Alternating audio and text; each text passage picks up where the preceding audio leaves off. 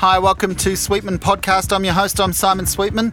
My thanks, as always, to uh, Tea Leaf Tea, Le Petit Chocolat, and Yeastie Boys.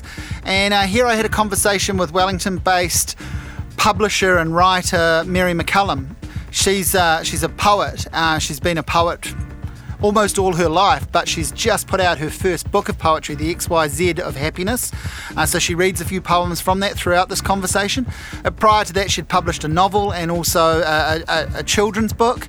Um, and she, for the last five or so years, she's. Um, she's run a thing called Makaro Press. They they believe in publishing poetry. They also publish non-fiction, um, novels, uh, all sorts of things actually, but uh, a few memoirs as well. But they do a really fantastic series called the Hoopla series of poetry, where they where they take a, a brand new poet, an emerging sort of semi-known poet, and then a very well-established poet, and they release a, a, a matching designed books by the three of them simultaneously. So they go around the country and do shows and readings, and, and you can buy this series. Each year there's a new set from a new set of poets.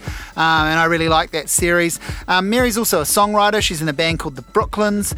And um, and I've known her work for a while, and then I've, I've I guess uh, I've, I've known her a little bit over the last couple of years because we um, we sort of bump into each other at, at, at gigs. We share a fa- uh, we share a favourite band. Mary's son Paul is one of the members of the band Into Orbit.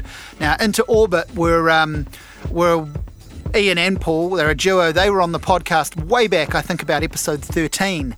And uh, I think that's where I first met Mary. I knew her work, I'd seen her name. She's been a published journalist and broadcaster. She's done all sorts of things over the years. And so I knew who she was, but um, then I found out that, you know, as I say, we share this, this, this thing in common that we both really like the band Into Orbit. Uh, Paul, her son, works with her as part of Makaro Press, and they have just formed a new company, um, the Cuba Press. And so that's, uh, that's another publishing wing. So we got together and had this conversation about not just Mary's writing work, but the publishing work and the publishing industry and journalism and writing. It's a big old chat, this one, and I really, really enjoyed it. Um, talked about a lot of things that you know that that uh, I, are really important to me that I'm really interested in: music and books and publishing and words and writing and and life. Um, so I hope you uh, you enjoy this. I, I, certainly did, and it was uh, it was great uh, honour and privilege and a thrill to have Mary around to the house for a couple of hours to, to talk through all of this stuff. So, uh, this is me talking with Wellington poet and publisher Mary McCallum. You are or have been a novelist, uh, a journalist, a publisher, an editor, an author, uh, a musician, a songwriter, all of these sorts of things, a broadcaster. Yeah, yeah, true. yeah. Yeah. So, I, I wonder, can we go? Should we start at the start and go all the way back? I want to find out where Okay. you grew up and how you got involved in Yeah. journalism and the arts. So let's go there. Okay, so um, grew up in mostly in Wellington. Yeah, Um, we came to New Zealand when I was a four-year-old from Bermuda. Yeah. My father was a journalist, yeah, and my mother was a librarian. And um, before that, they were living in Africa, where I was born, in Zambia. wow. So it sounds exotic. Yeah. Um, Yeah, what's your connection with what's your connection with those two places out? You Not know, really. I mean, it's in my the back of my mind Yeah. that I was born in Africa and Yeah. uh, and Zambia. It sounds very Yes. exotic. The last poem in my poetry book is called Zambia. Yeah. Great because it was an alphabetical. You know, alphabetical titles. Yeah, how do I finish Z. this? Oh, that's so that, right, that I'm- was that was one I wrote Yeah. just to do that Yes. job, whereas some of the others just happened to have the, the appropriate title. Yeah. Um, but Zambia, yes, it's kind of it's that thing in my background. I guess two things. One, it's very much informs my parents. I think having lived in Mm, Africa, I think anyone who's lived there has a has something that they share. There's the sense of having been in this enormous and complex continent. Mm. And um, the sense of that, of being there, living there, working there, um, often at, at, at turbulent times, certainly for my parents, it was the time for independence for what was Northern Rhodesia becoming Zambia, and they're making a decision to get out, you know, because it was a bit tricky. And uh, so that's when they moved to Bermuda. So there's that exotic kind Why of. were they? um, Why were they there? so, uh, okay, so they both wanted adventure, I think, and my mother was a policewoman. And Where did they start their lives? England, And Mum. were, yeah, So, mum was English, north Yeah. of England, um, Seaham, and my dad, um, I guess we call him a bit of a mongrel. So he, Yeah. um, he was born in in Athens to a an English father and a Greek French mother. Um, Cretan, I should say. Yeah, now yeah. that um, I talk more to Greeks, she's definitely a Cretan. Uh, yeah, yeah. So he lived there during the war. He was a refugee, escaping to Egypt, and then went all through Africa. Ended up in South Africa, and then moved up to England, um, where he did the rest of his growing up, and also um, decided he wanted to go to Africa at like the age, I think, eighteen. Yeah. I think, um, to be a policeman. You know. Yeah. At the time. So he was it was a colonial thing. You sent police over there to do the job, and he particularly loved being a mounted policeman. He was on horseback. Yeah. Um, but they did a number of jobs there, and they met in, in northern Rhodesia, as it then was, and fell in love, Yeah. and then had me. And Got married then. Yeah, yeah, they? yeah, yeah, And then and and um, why Bermuda apart Oh, from so to get out of Zambia? to but- get out, and there was a job going, Right. and he'd moved from being a policeman um, at that stage to being a journalist. Yeah. as one does, you know, as one can. logical, logical, very logical. Yeah. Now it's actually And- probably more likely to be the opposite. The other So way actually, around. journalists True. are probably more likely to get a job as a police. Yeah, I'm not sure why. I think he's a good writer. I guess he must have been. And Yeah. he decided he'd like to do that. Like I- you know, I can't remember. I've read his memoir, and that's it's escaped me. As a number of things did escape me. Yeah. I, I wrote a poem about him in the book called Notorious Veins. Yeah. And just before it went to print, I said, Dad, oh, you you better have a look at this because I thought he, he was aware it was going in. Yeah. And he read it, and I got all this stuff wrong about him, like really wrong. I was So he fact, he I'd read the memoir, and you was like, you know, in your head, you've Yes. got these other stories of. Yeah, well, you've got these stories of your parents' You've got lives. your your version Yeah, of your story, version, which yeah. is muted over years of listening Yes. and half listening and Yeah. half reading and all of that. But yeah, so he got the job as a journalist. My mother had got a job as a librarian. He'd made her leave the police Mm. force because it was a bit dangerous then. Um, and so they both. Uh, he applied and got a job with the Bermuda Sun, I'm pretty sure it's called, although given the mistakes I made in that poem about him, Yeah. could be called anything. Bermuda Moon. No, I'm pretty Yeah. sure it was a Be- Bermuda Sun. And we went there. They was they were the adventurous people. They still are. If they Yeah. could do a lot more travelling, they probably still would. But they they're living in Waikanae, and it's a bit more difficult now. Dad, yeah, Dad particularly has got restless legs, as it were. But they've always been on for it, Mum and Dad, for Yeah, travel. yeah. And that's been my background. Even when we were in New Zealand, we moved house a lot, and then we. Uh, when I was nine, we went back to England for a couple of years and then came back again. Mum, Mum was also became a writer um, out of out of librarian work, or Yeah. library work. Yeah. Um, started writing herself. Um, when we arrived here, yeah, he. I think they felt they'd done their time in Bermuda, and we'd had, uh, you know, brother had been born there, my brother Peter, and they thought, I think, yeah, it's a small place, and Yeah. they needed to. And I think with you have to think about your kids' schooling and the various things. So they thought, oh, South Pacific paradise, New Zealand, you know, and Oh, so um, they were sold on that. Yeah. Yeah, so it was a little. Um, they arrived here in the middle of winter um, and settled into a temporary home in Island Bay, southerlies screaming up Mm. the main road there, and it wasn't quite the Pacific paradise they Yeah. thought. In fact, when they got off Didn't the match ship, the brochure. no, no, when they got off the ship. Nearly everyone else stayed on to go to Australia, Mm. where it was next going, and they were they were hmm. So, and you're getting off your why? Yeah. Dad, because I've got a job, and his job was with the New Zealand Broadcasting Company, working. It was early days, you know, working in television and um, radio. You did both then, so you do, you know, you do story for radio, then you dash down the road to television. That was my understanding.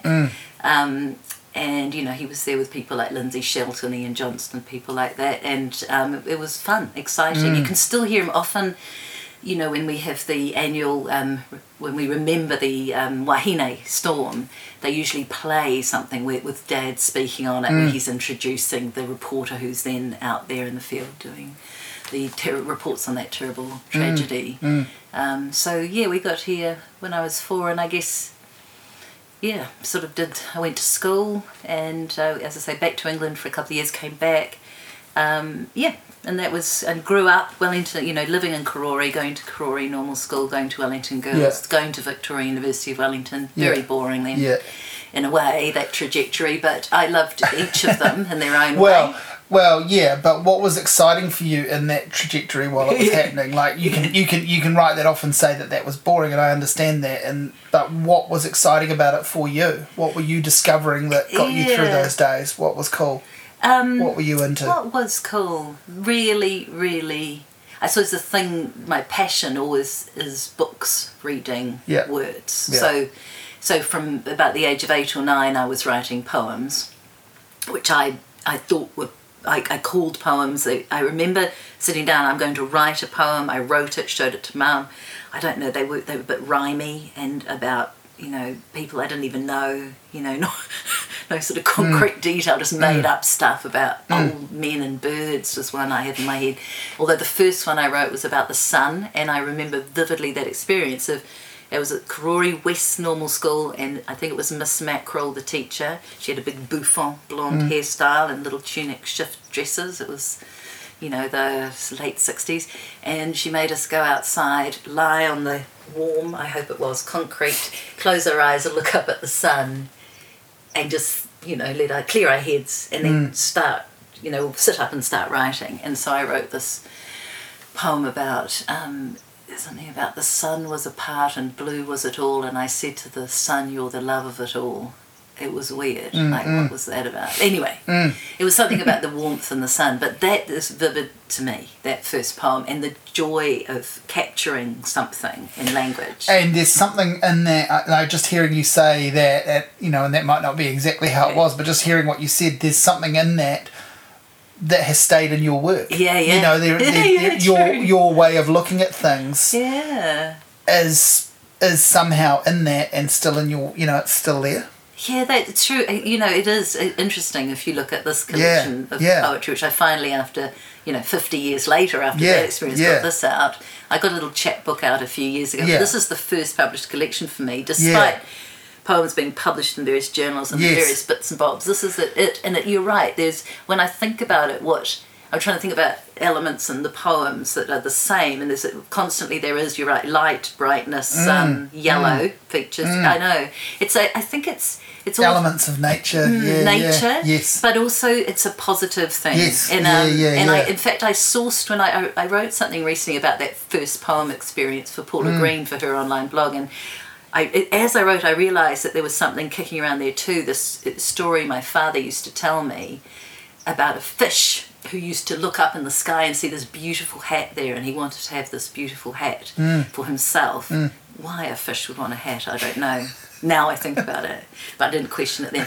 And it's but it's the sun. It's not Yeah, a hat at all. yeah, yeah.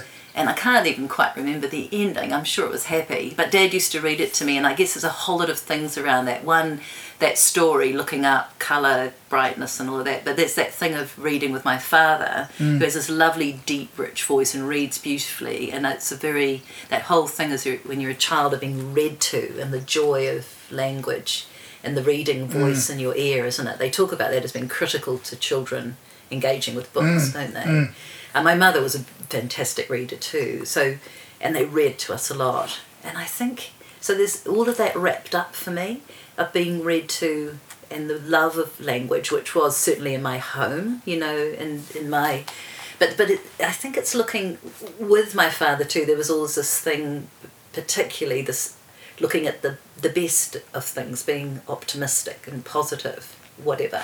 Hmm. And I think that's the sort of the track in my head. You know, even when things aren't good, what? How do you move forward? you know? Yeah, I mean, we'll, we'll, we'll get to this a bit later, but mm. the XYZ of happiness, or the XYZ Yeah. of happiness, is, is the title of your Yeah. collection, mm. and yet not everything in the book is happy. No. But it's kind of like an overall philosophy around these these are the things that make up a life, or these are some of the little glimpses of, Yeah. of life, and um, It's true. Yeah. Um, yes, You it- know- it's true. I think, I think that's right. I, I sort of I've been thinking a lot about that how it all came about, really, in a sense. But it is that idea that I think happiness doesn't stand alone. That it it, it only Mm. it's born is of there. situations, Yeah. and so it doesn't just come from a, no. a whole lot of little happy experiences. It it comes Yeah. out of sometimes quite the opposite. Yeah. And, and I think it needs framing. Yes, By, yeah. for, for, us to recognise it. Like, imagine Yeah. if there was only that happiness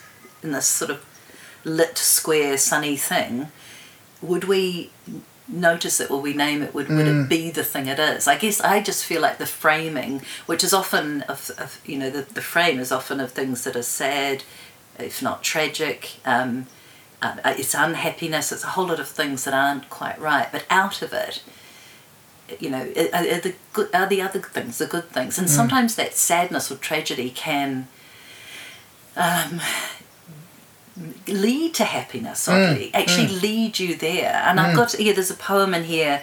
Um, in X Y Z of happiness. Yes, Further right, yeah, further yeah, sad. But in in here, um, well, I did say that first. yeah, I was know just you did. Giving the option. I of know. the, actually, of I don't Z. mind. Let's Yeah. do Z. But Yeah. the, the the thing is, I mean, there are a number yeah where the, where the clearly they're, they're not very happy situations. Yes. But in, there's always this sort of kernel of Yeah. happiness. There's something in there tied up. Just even a moment. Um, like a friend. Well, Mm. do you want to read one? Oh yeah, yeah. I was So- thinking. yeah. Well, there's a couple where I was thinking about Yeah. that where that happens. One is um, "Love the Glove," where my friend is moving house after her husband has died, and I'm helping her, and it's the most sad thing. It's terribly, ter- terribly sad and difficult for her because Mm. she's got to clean all his stuff out of the cupboard and his shoes out of the cupboard as well as all the family things.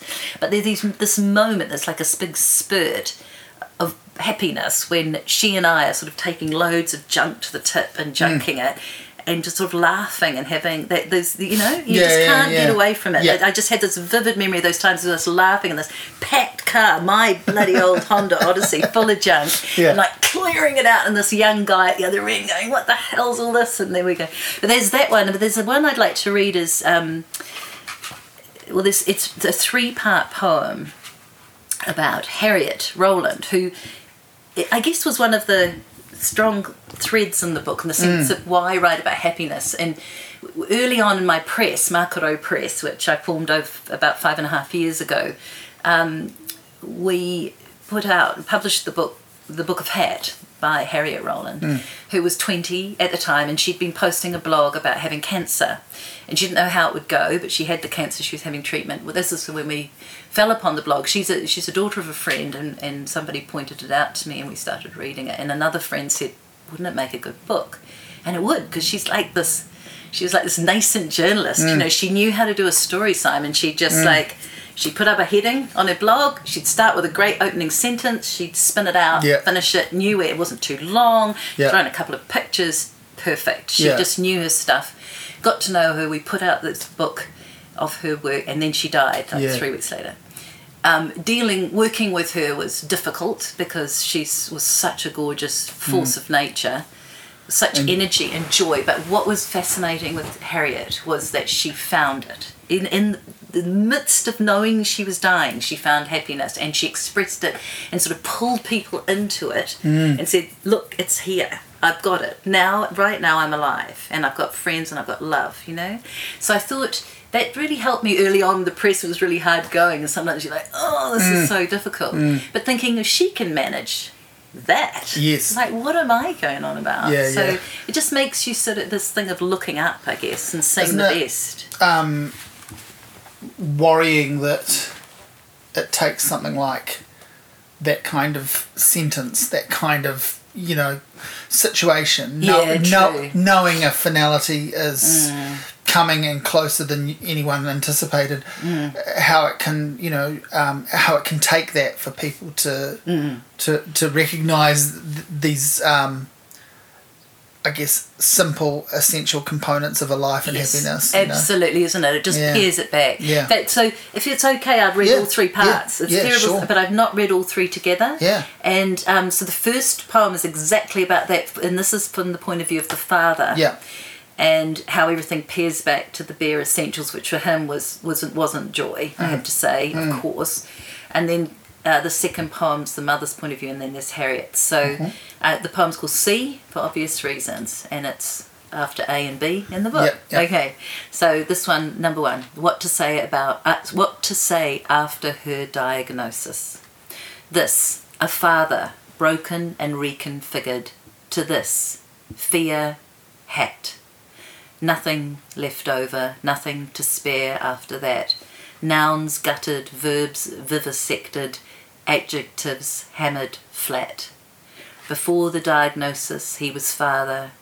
Harriet, playful, 17, addressed him thus she his hat, and there was an illustrated alphabet and 20 volume Oxford crammed around that. Actually, as I read it, I realise I've got the word that in there an awful lot, haven't I? Um, so, yes, she was called Hat, obviously, Mm. and um, and the word father, when you break uh, uh, father, you break Yeah. it down, it becomes fair hat, two words. And that was amazing because you look at a parent in that situation and they're utterly reduced. It's like everything about the child. Uh, just the hardest thing, I think. Uh, that's for yeah, John Rowland there. And then um, number two is chemotherapy. Who knew she was there, hidden inside that thing that turns her girl upside down and inside out? Poison, really, a small, inefficient killing field, let loose in a body still young enough to smell of milk in the morning. One the mother must return to sit beside and stand over, to stroke the soft cheek, catch the soft vomit, be steel to all that softness, a shield. And when called upon, scream like a banshee, yet, for the most part, sits beside is all she can do, hands in lap. But here I am now running a spell check over the daughter's story, all those words, sharp teeth biting at the last of life's full belly. And there she is, mother, over and over, the unexpected heart of the matter. How could we not see it? Listen closely now for the rest. Say the word with soft mouth lest you miss them, miss them. First and last, and barely there, but holding mother like ribs, the key to almost happy.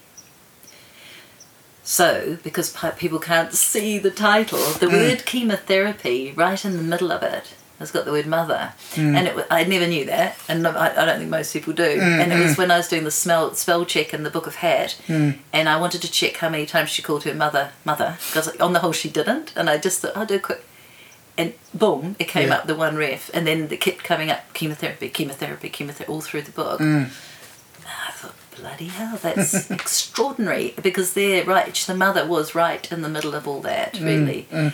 and that thing of being by the bed, always there, always there, always there, and the so and weirdly, if you take mother out, you've got key at the beginning, and the appy Yeah, yeah. at the end. I know that's stretching it a little, but it just seemed so logical and Yeah. so right. Yeah. And the mother mother was everything for her and had to be everything, even when the daughter wasn't at her best, obviously. Um, and that thing of yeah, I just I found that quite one of those great moments of words and what language can Yeah. do Yeah. and that weird thing too that in finding that you kind of it's that's what I think language does words do you sort of you change the story you transform the story of it by finding another way into it and using language to do that. Um, but you're expressing still the, the sort of basic truth of it. It's quite I think fascinating. Um, and this is number three uh, of the three part poem. It's called Missing Her.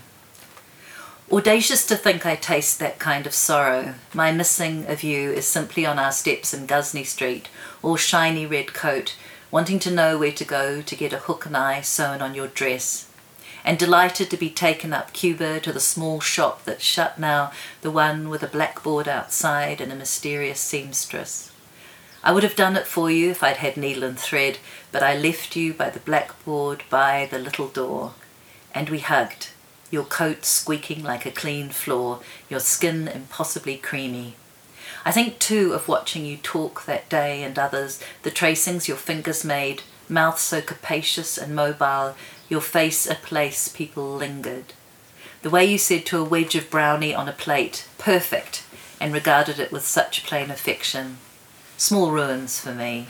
For your bro they call Gramps, for your weeping father, your stoic mother, your grandma Joe, and all the rest, for Mac and his kilt, for friends and scarlet lippy and pineapple pants, three day beards and skinny ties, missing is a shattered city, lost spires, gutted high rises, lights stuck on amber, the howl as wind claws the perimeter fence.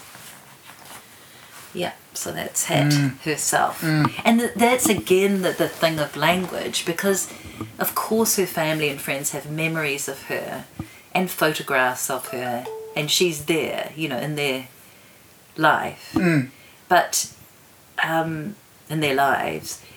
But you put it aside, time passes, it's been a few years now, and they reread this poem and go, oh, yes, that's her. And it's like she's suddenly in front of them again. Yeah. So it's like having, I mean, I didn't know it nearly as well as them, but I've put it into language with the little, those glimpses of that her. And they, that one particularly, that wedge of brownie and her going perfect, that's so her. And suddenly it's like, whoa, even her dad said, it's like, she's right there in the room and vivid. Mm. Um, and I thought, yeah, that's crazy. Course. You forget. You mm, don't. Mm, yeah. But mm. it's um it's fantastic. And that's happened actually with other poems in the book where I've written at things at a certain time and you think you're going to have all this other all these other memories, I guess, of things. But sometimes when it's just there on the page in a few lines doing the job it's supposed to do, it can be more vivid than anything else. Yeah, I think like one of the things you do in that book, and I guess in other poems of yours that I've read in other pieces, even, but particularly in the in the poetry, is is you have this way of I think you know I might have said this in a in a little snapshot review I did it or something, but but um, often people will be talked about, um, praised for.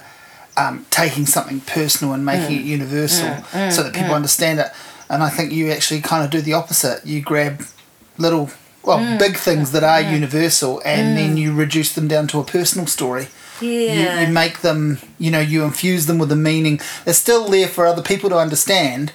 Uh, on whatever level, you know, they don't always need the full backstory and they can still appreciate it. Yeah, yeah. But you have infused it with something very rich That's to you that's, you know, that. that Very that's- particular. Yeah, yeah. I think that's where it- it's interesting, isn't it? I think the more particular a poem or piece of writing or prose is, the more someone else can engage with it, actually. Because it's not all floaty Yes. and abstract and they don't Yeah, have, yeah, have yeah. nowhere to land. But if it's really particular, even if the details are different from your experience, Yes. um, you you then leap to your own, don't you? Mm-hmm. It's like when someone's telling you a good yarn, you go, "Oh yeah, that's yeah, like yeah, yeah, yeah. You that." make, you're Yeah, making yeah. a connection to something that's not necessarily connected at all, but it's triggered it for you. Yeah. It's it And do you think it's a journalistic eye kind of thing for you? Um, so I think my journalism writing um, it definitely came out of my um, interest in writing poetry and Yeah. fiction. Yeah. So They're I very connected. They're very, you know, Yeah. lots of the. We go back to famous poets a hundred years ago. Yeah, Their yeah. day job was Yes. that they were a journalist. Yes. any you know in an old fashioned now a very old fashioned newsroom Hmm. that that barely exist um, the the the cliche of the person with the cigarette over the type punching over the typewriter with the peak on there was probably a manuscript for a novel or a book of poems or both in the bottom in the bottom drawer of the filing cabinet Yeah, I, I think Yeah. it probably is Yeah. is so. Uh, it's interesting. I think the journalism. Um, I've noticed this working with journalists too. It, it makes you less precious Mm. about what you write. You, I mean, you, you're more open to discussing it, having Yeah. it edited, and because you're so used to it. I mean, you can put Yeah. a feature article Yeah. in, and it comes back, it looks a little different, and no one's asked you. Mm, you know, like you can lose all your first paragraph or something Yeah, in the middle, and yeah. it's like, wow. you didn't even get a chance Yeah, to, to no. murder your darling someone Yeah. did it for They you just go, yeah "Dun, dun, dun." So Yeah. I find that working with journalists, you say, so we're going to edit this. Oh, yeah, okay, yeah. Yeah. Oh, you're asking me? You Yeah, yeah, it's yeah, that's polite. But it's, but yeah, that's kind of you. And I like, um, and I think so. I, so because I actually published this under my own press, you know, Yeah. imprint, I wanted to get a different editor in to help me do it. I mean, not to help me, Yes, no, to yeah, tell me what to do, to like work it. Yeah. Because are you, you're your own worst enemy. You can be so indulgent and dreadful.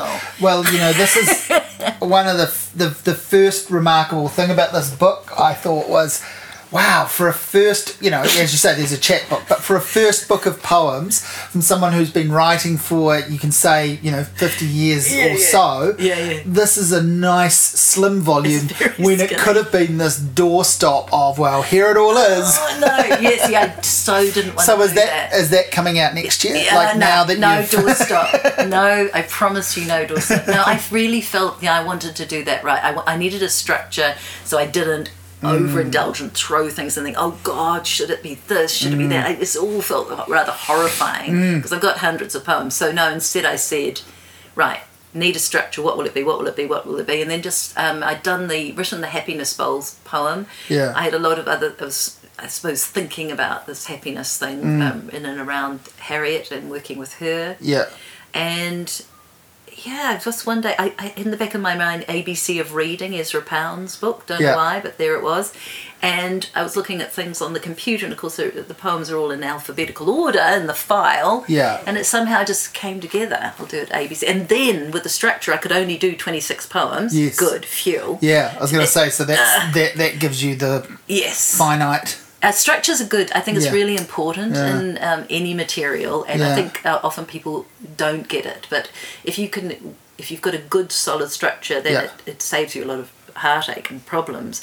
And then I had to have the twenty six, so it did mean a bit of juggling sometimes, and you know, thinking, oh, this, oh, not this. I did change titles of older poems to make them work Yes, in that yeah, in yeah. that setup. Yeah. And I wrote Zambia, no Yes, poem. yes. X was tricky. Yeah. It was called something else. It was called Humming that poem, and I called it Exit with a big X. Mm. Yeah. It was a little bit of a tune. Yeah. But the part of it was, yeah, offering the 26 that I proposed to publish to an editor, and I chose Jennifer Compton. Well, actually, I didn't choose her, she chose me. I'd published her a few years ago as part of my Hoopla Poetry Mm-hmm. series, um, and I'd, I'd had a bit to do with her. She was Randell Cottage writer in residence here in Wellington. She lives normally in Melbourne, but she's from New Zealand.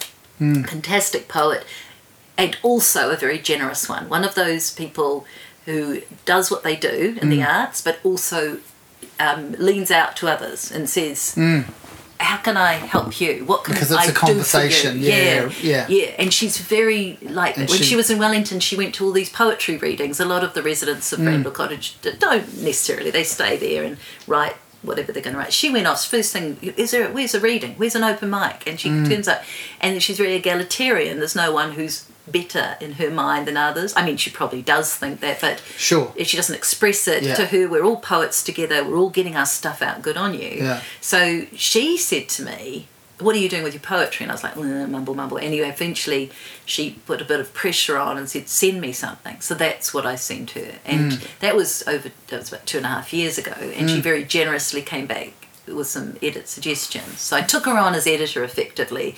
I thought I can't do this. I won't won't do it myself, but she'll edit it for me.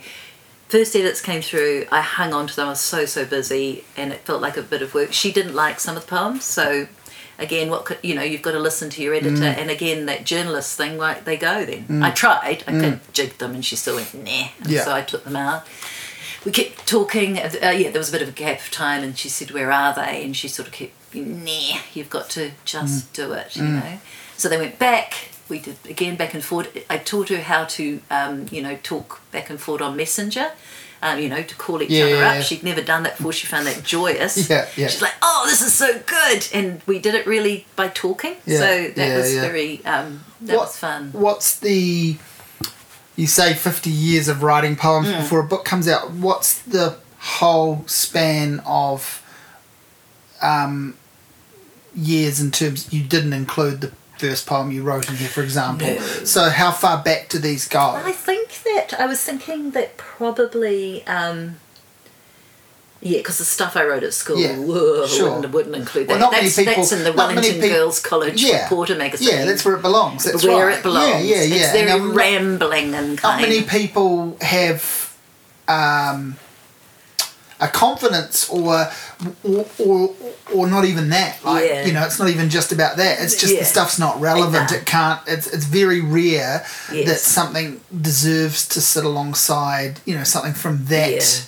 Long ago deserves to sit alongside so true. contemporary stuff Well, it's quite raw too. You don't know Yeah. much, and you're Yeah. doing your best and just sort of ex- experimenting. Sometimes rather badly. I did. Um, I did Bill Manhire's early course. Yeah, so- original composition. this is this is what before there's the towering Yeah. Whoa. IIML So it was just a course. It was Yeah. just an undergraduate course called Original Composition. Yeah. I think it was year two and up. You couldn't do it in your first year, and you applied, and I applied to get in. And got in, Mm. which I just still remember as one of those hallelujah moments. Like, oh my God, I am a writer. I really am. Yeah. I'm going to be this this yes, then young you Yeah. know lecturer poet had chosen me. I had no really idea what was going to go. I went into that court into that room on the first day. I don't think I knew any of the other writers at all. I maybe knew Kirsty Gunn.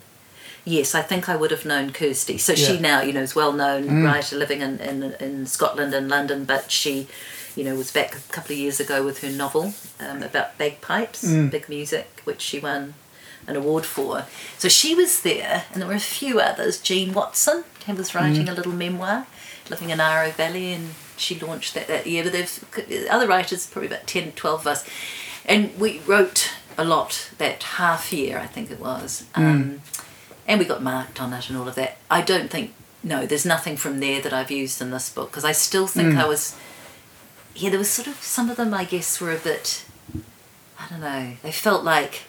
You, yeah, definitely you're trying on hats for size. Yeah, yeah, like, yeah. shall I do this little surreal poem or shall I try this one or what'll I do and I'll play with colour and I'll do that. So I didn't, they weren't, they, I guess they needed still a lot of work. Well, you can contextualize that stuff. Like if you put mm. it online or in its own collection of the time, you can frame it correctly. But if you Yeah. put it, if you know, sometimes those things that are perhaps even a little naive, Yeah. there's something charming about that. But then if you put it in a collection of work that Yeah. also features contemporary stuff, Yeah. it can seem jarring. Yeah, I think so. And also the, the things you're dealing with when you're Yeah. 18 That mean the world to you. mean the world. I really that are the world, and you recognise they're not.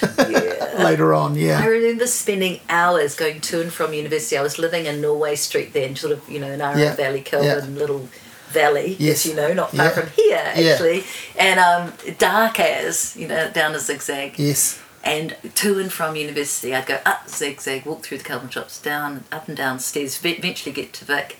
And all, I remember going back and forth, back and forth, and thinking about this poem about camellias. Oh, it's such a tortured thing. It doesn't deserve any airspace in the world. It's tortured. The whole imagery is tortured. And but I just remember walking and thinking, right, and then you know the camellias are bruising, and this is sort of a metaphor for. And anyway, it- Yeah. that's I do remember it, and these the way poems you know filled my head. Not only my own, but of course Mm. doing an English lit degree um, the poetry of others like Coleridge and and um, Eliot and Yeah. um, it was just so it was bliss at, at actually university for Yeah. me and a lot of experimenting. I did get a poem in Landfall that was a, like a runner up in a in a prize.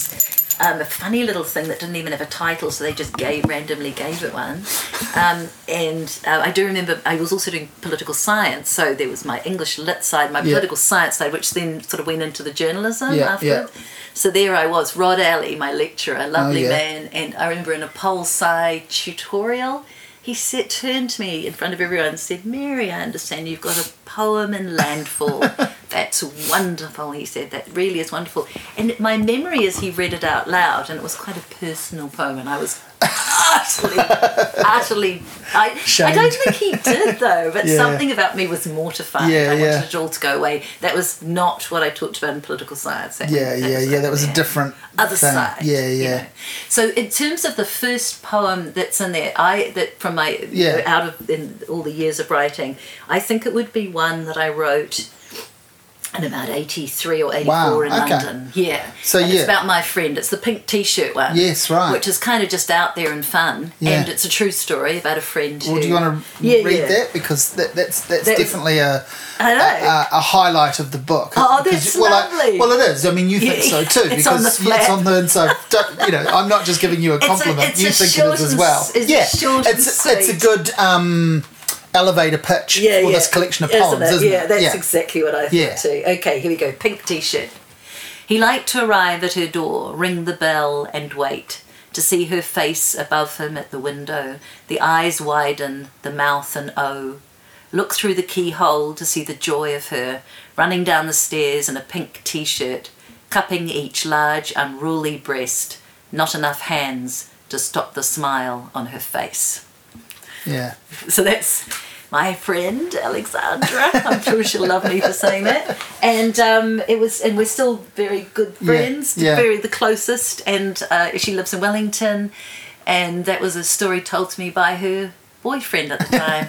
Yeah. I loved it. And it's so her. That's what I love. yeah. It's it's not only that it's a great little story, that idea. I could just still think of it. It's, it's just that it sums her up. But this is this thing I mean of it being like the a universal type story Yes. experience that you have made personal yes. to you. So you and her and the person who told it to you have the very intimate details of it and understanding of it. Yes. But you know, I can only speak for myself here, obviously. But I imagine anyone reading it can not only ha- uh, spot a, a charm to it, but can instantly do that thing we were talking about Mm. Yeah, before yeah, when yeah. someone tells a story and you go, "Oh yeah, I know someone. I know like some," you know, because they've had a version of that in their life. Yeah. Yeah. And I guess it's with the, this sort of this little short, sharp little image really Yeah. in front of you. You can just laugh and enjoy it. It's just a gorgeous Well- idea, and it's taking another idea. Not enough hands. You Yes, know, like yes, yeah, not yeah, enough yeah. hands to do this, and not enough hands. And Yeah. but in this case, you know, she can't stop the smile, which is sort of bursting out because she's holding up these two great, Well, gorgeous it's- breasts. It's um, it speaks to the kind of, and I guess this is one of the key tenets of of happiness is the Yeah. wonderful absurdity of human beings. You know how how silly true. how silly we are, and how as we go through life, we sometimes um, worry about that silliness Mm, or or um, feel defensive around it when actually that's a great strength of, of, of who we are and what it is to be human is that we're Yeah. all fucking mad No, and that's it's true. and it's actually great you know Yeah, that is so true, isn't it? And I think there's that yeah, that, that kind of craziness and so, you, yeah, that when you're bursting out of your Mm. Yes, skin, the yeah. strange things you can Yes. do and the fun things you can do. Yeah. I think it's also that thing you, you look. You don't want. I guess that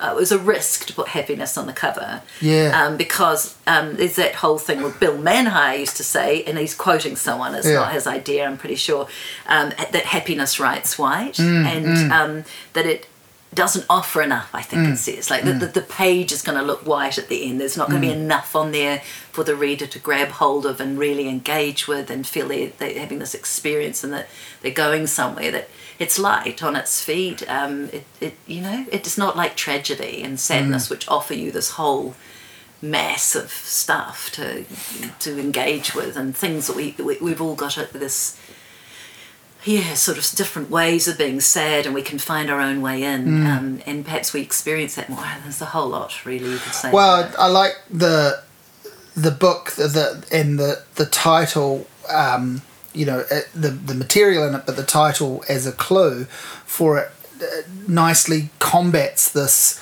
cliche of you know the tortured artist and that Oh, you know you can't you can't so um, you can't be doing good work if you've got happiness in your life you know Yeah, you yeah, you yeah, write yeah. the best songs when you're miserable now look Yeah, yeah. we, you know you, you and I probably have similar tastes on a lot of music and probably do love a lot of sad sack Yeah, music yes. that's wonderfully morose and depressing but Yeah. you also you know that's quickly countered by you Yeah. know when you hear you know ABC by the Jacksons or, yeah, yeah. or whatever that you know Nick like Cave song about the rabbit bouncing Yeah, in the field. yeah, What's it? yeah, You yeah, know, there's- I there's- laugh that one.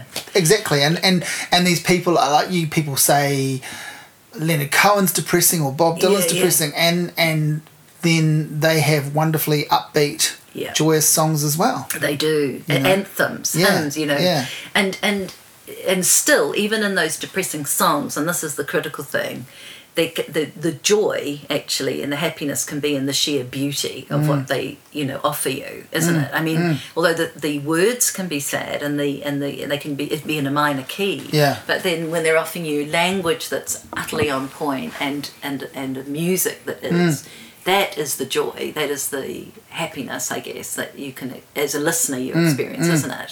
Like if it was rubbish and tragic, you'd t- turn it off. You want you want your tragedy to be beautifully Mm, Yeah, yeah. presented, so Yeah. Mm. that you can experience this thing. You can you can live in it and with it. and- Well, well, where does music come into things for you? Like, when are you consciously absorbing music, and as a listener, as when is it in your life? When are you aware of it? So, um, yeah, so I'm in a band called the Brooklyns, Yeah. and um, we play mostly covers. Really, we started not. We played. Oh, no, no, no. Sorry, uh, completely opposite. We play mostly originals.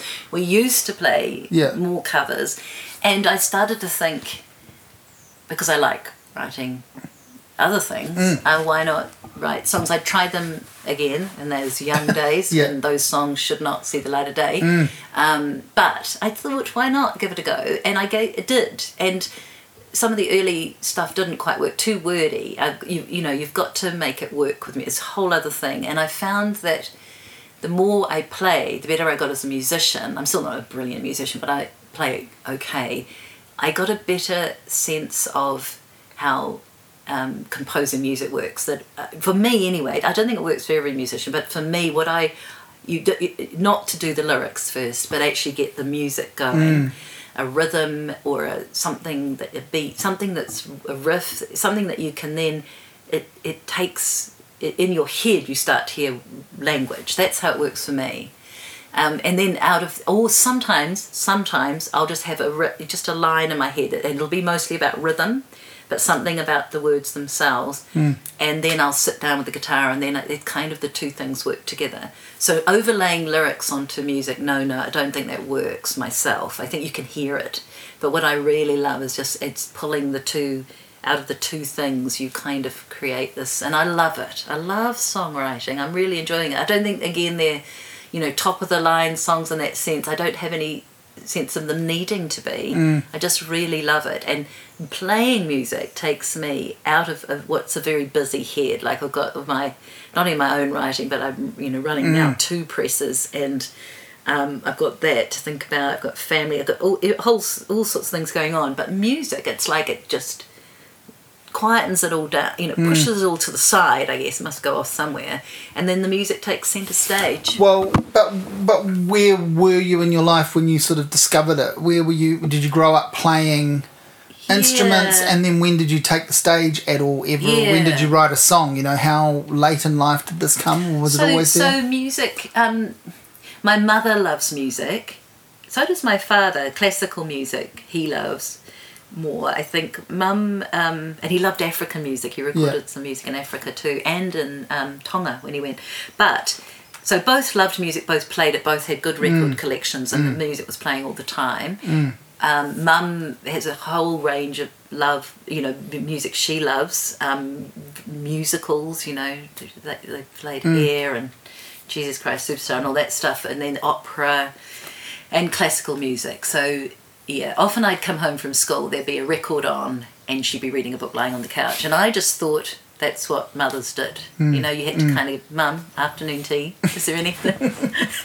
but that was, so that was always, we didn't listen to the radio so much though. So my knowledge of what was coming through was mainly through boyfriends who listened and hmm. told me. I'd say, is this a good record? I didn't have a good sense of that. Um, we did listen to the national radio because Dad was, at some point was working for them, but yeah, it wasn't. Yeah, so I sort of had to find my own way into that, and so it took a little bit of time. But at university, I played a lot of Leonard Cohen, for example. But prior to that, um, uh, my brother, for some reason, Oh, I was going to say no. In fact, I'd started playing the piano age nine. That's true, and that was mum. And before that, the recorder, and that was always there. But it was something that was a bit of a chore learning it. And then my brother got a little guitar in his teen, late, you know, early teens, I was a bit older than him. He really didn't play it, so I took it off- his hands. But it wasn't a very nice guitar. Mm. So then I bought one off a friend, which I've still got mm. many years on. And I played and played and played it. Learned from a, another friend, taught me chords. Um, sang a bit with some friends not that well, I suppose, wrote some songs then. So that's 16, 17.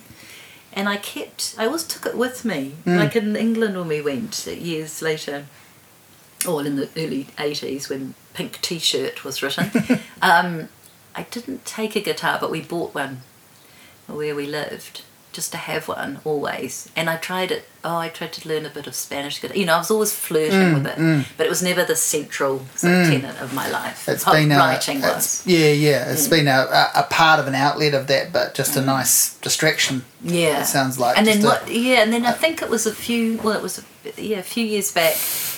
I just, I suppose the kids were getting a bit older, and my guitar was in its, as I called it then, the coffin. I hadn't opened it a while, and it was all a bit moth smelling Yeah. there. I, you know, not very pleasant.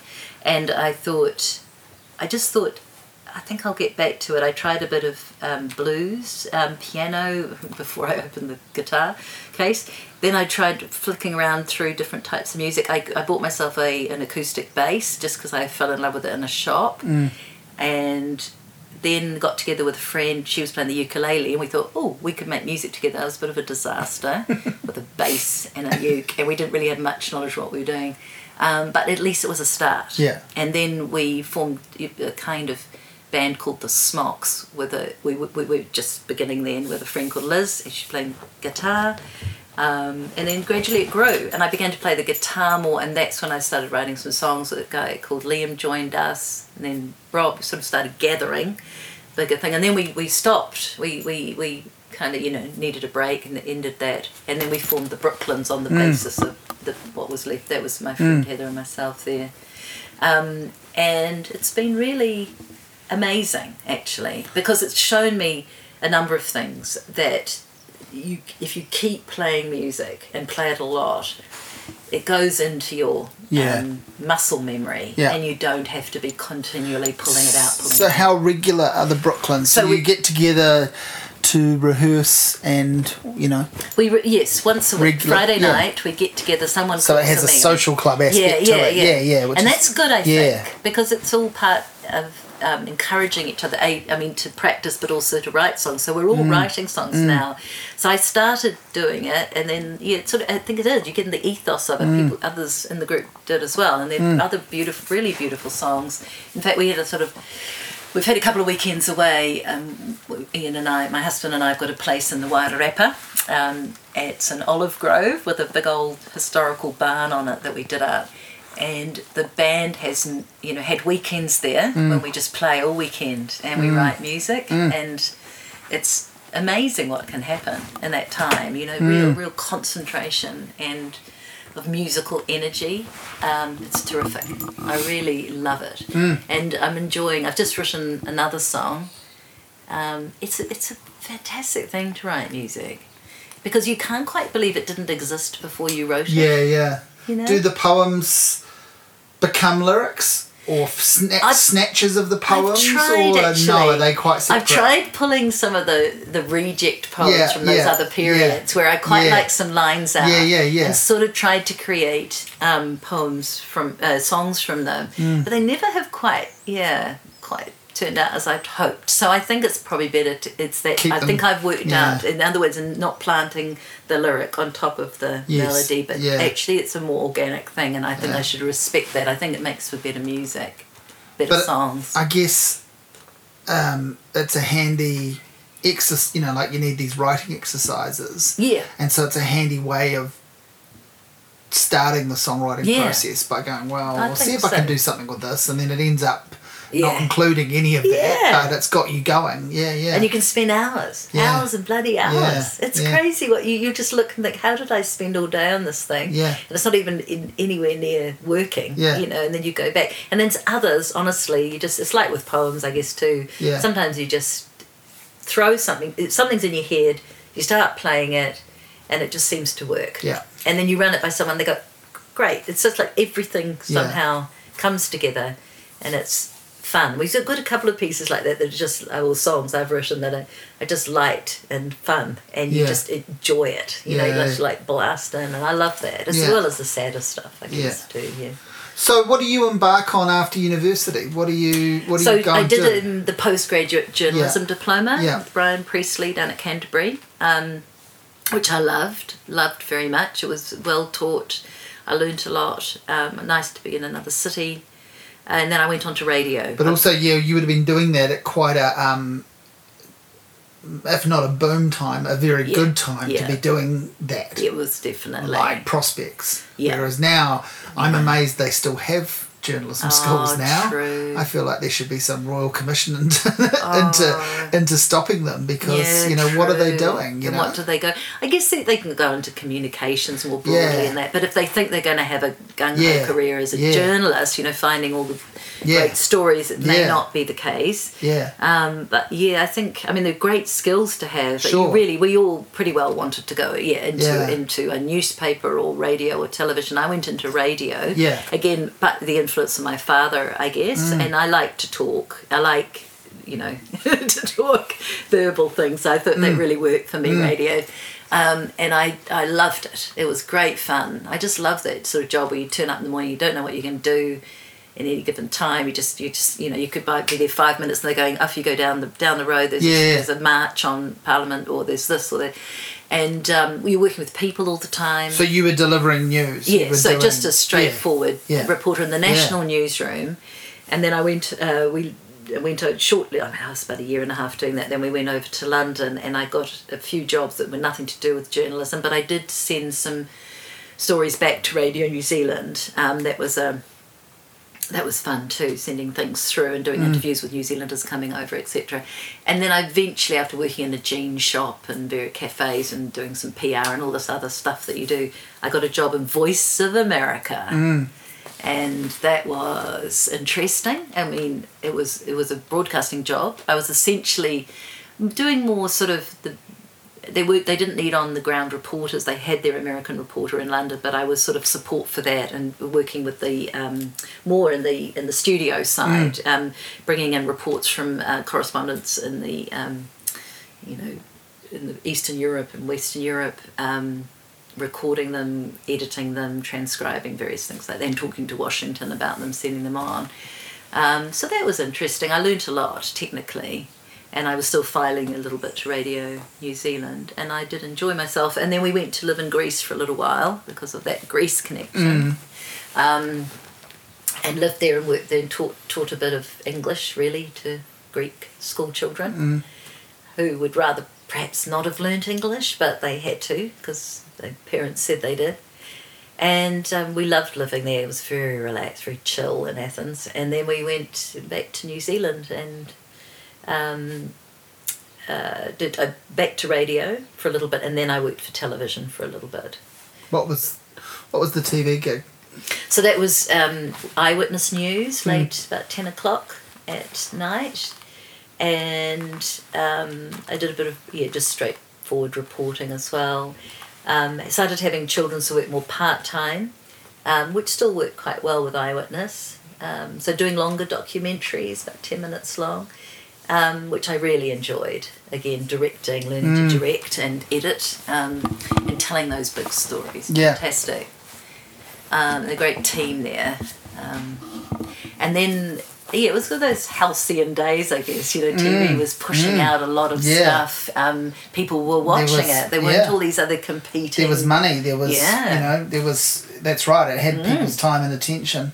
That was the option. Yeah, it was really, it, and it, uh, it, it was a great, you know, at 10 o'clock news, people would be Mm. turning it on and you would update stuff that had been on at 6. Um, Yeah, they hadn't been on their Fuller. hadn't been on their phones all day. That's right. That didn't yeah. exist. Yeah, It was just like, Amazing. what's going on? Yeah. What's happened? And then you'd, or you'd had these longer docos you'd been working on for weeks that would then Mm. also be put up, and they were terrific.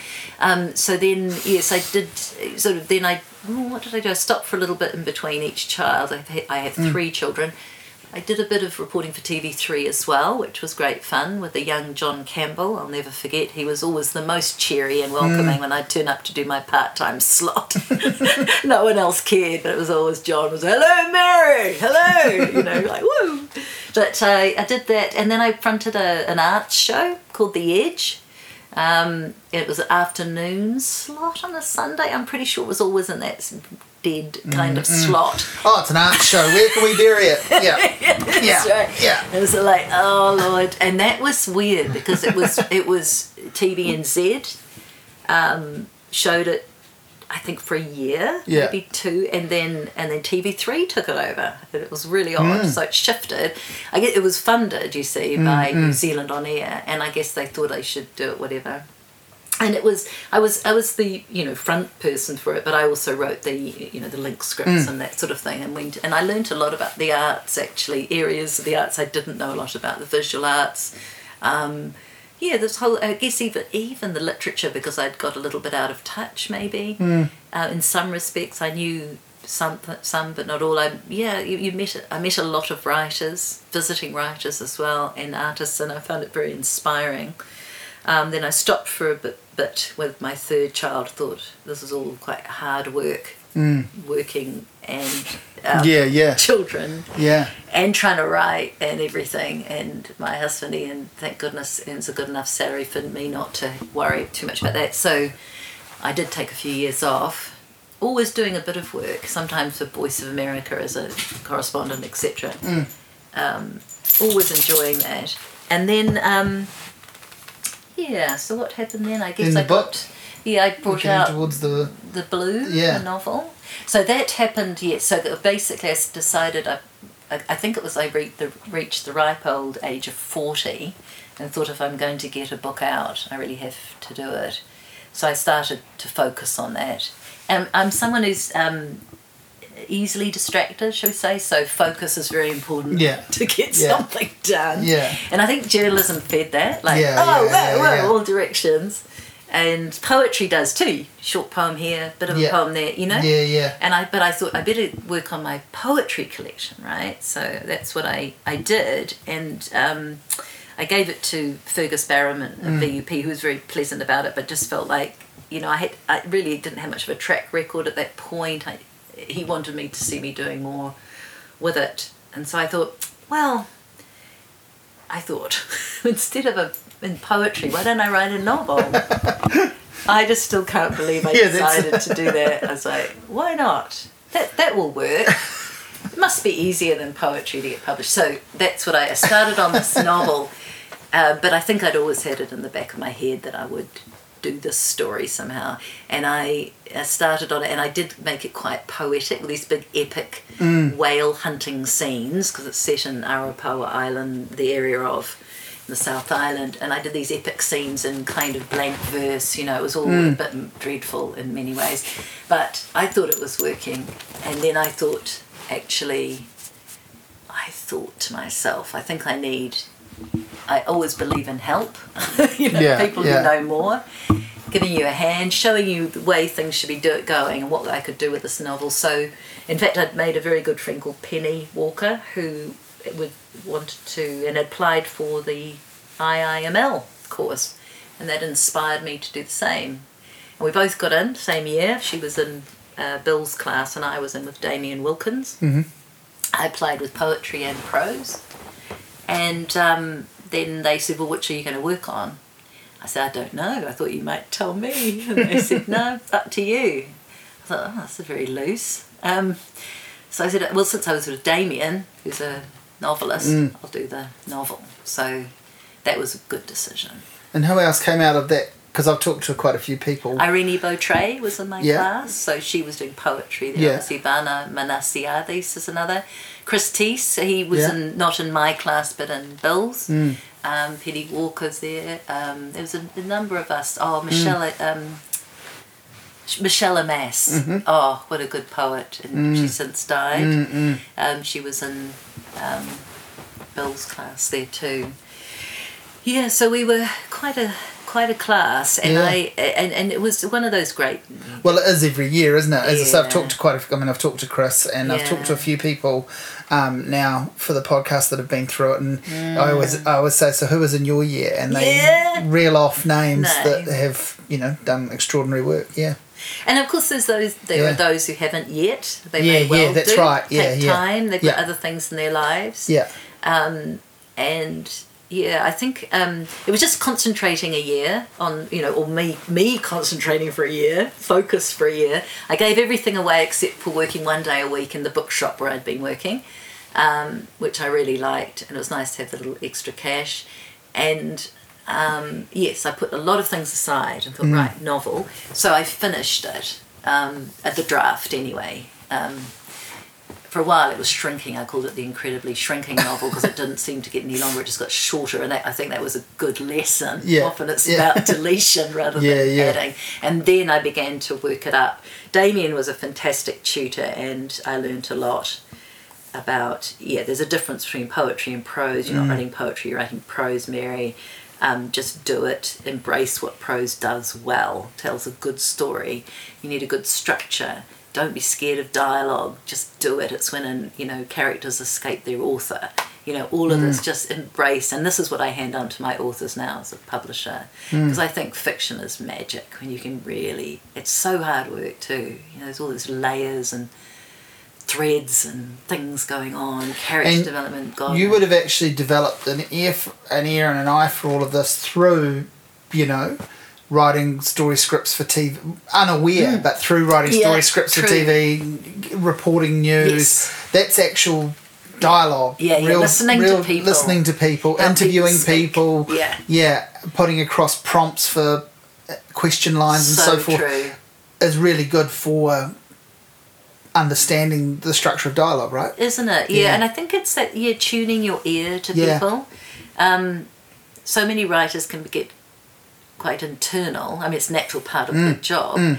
but they do it too when they should be listening or going out. There, those you, you know that thing of eavesdropping is important as a writer because other people don't speak like you or live their lives mm. like you and you can assume so much and it's not true at all. And there's a complete joy just listening to how other people talk and kind of getting it down on paper or recording it and trying to replicate that. And, and it's in that dialogue if you get it right you can really nab a character. You can get them working so well for you. And i love that idea that they escape the author at that point because what you're seeing is directly how they speak. You're not here you know it's not being filtered.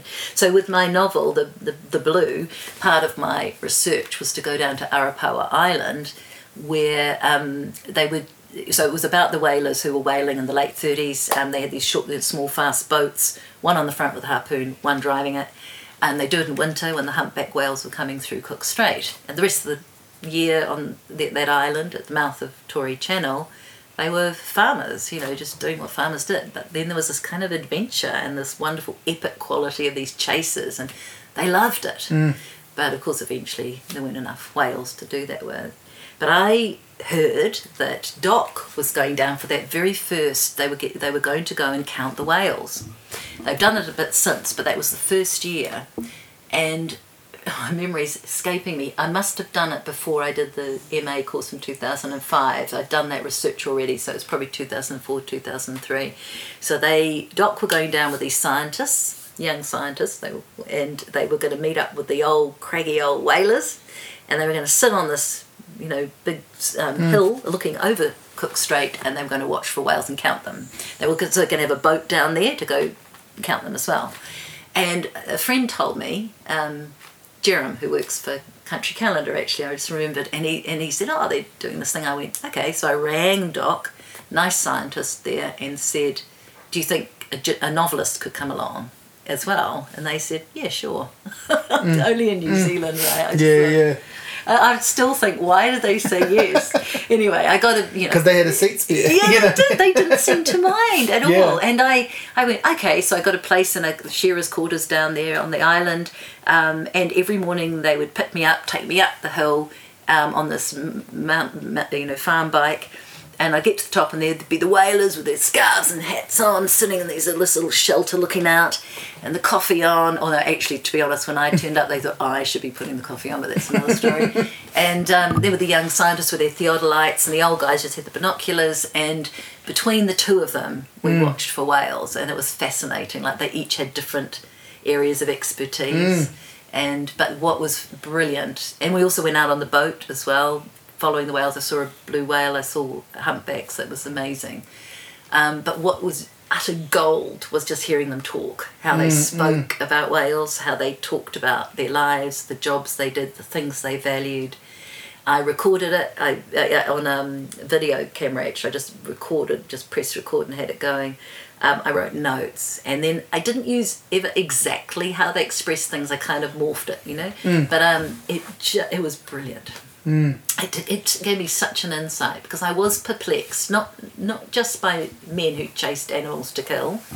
Um, I mean, that's one reason I wrote the book to try and mm, mm. understand it better, but also by men, by, by New Zealand men, not having a Kiwi dad.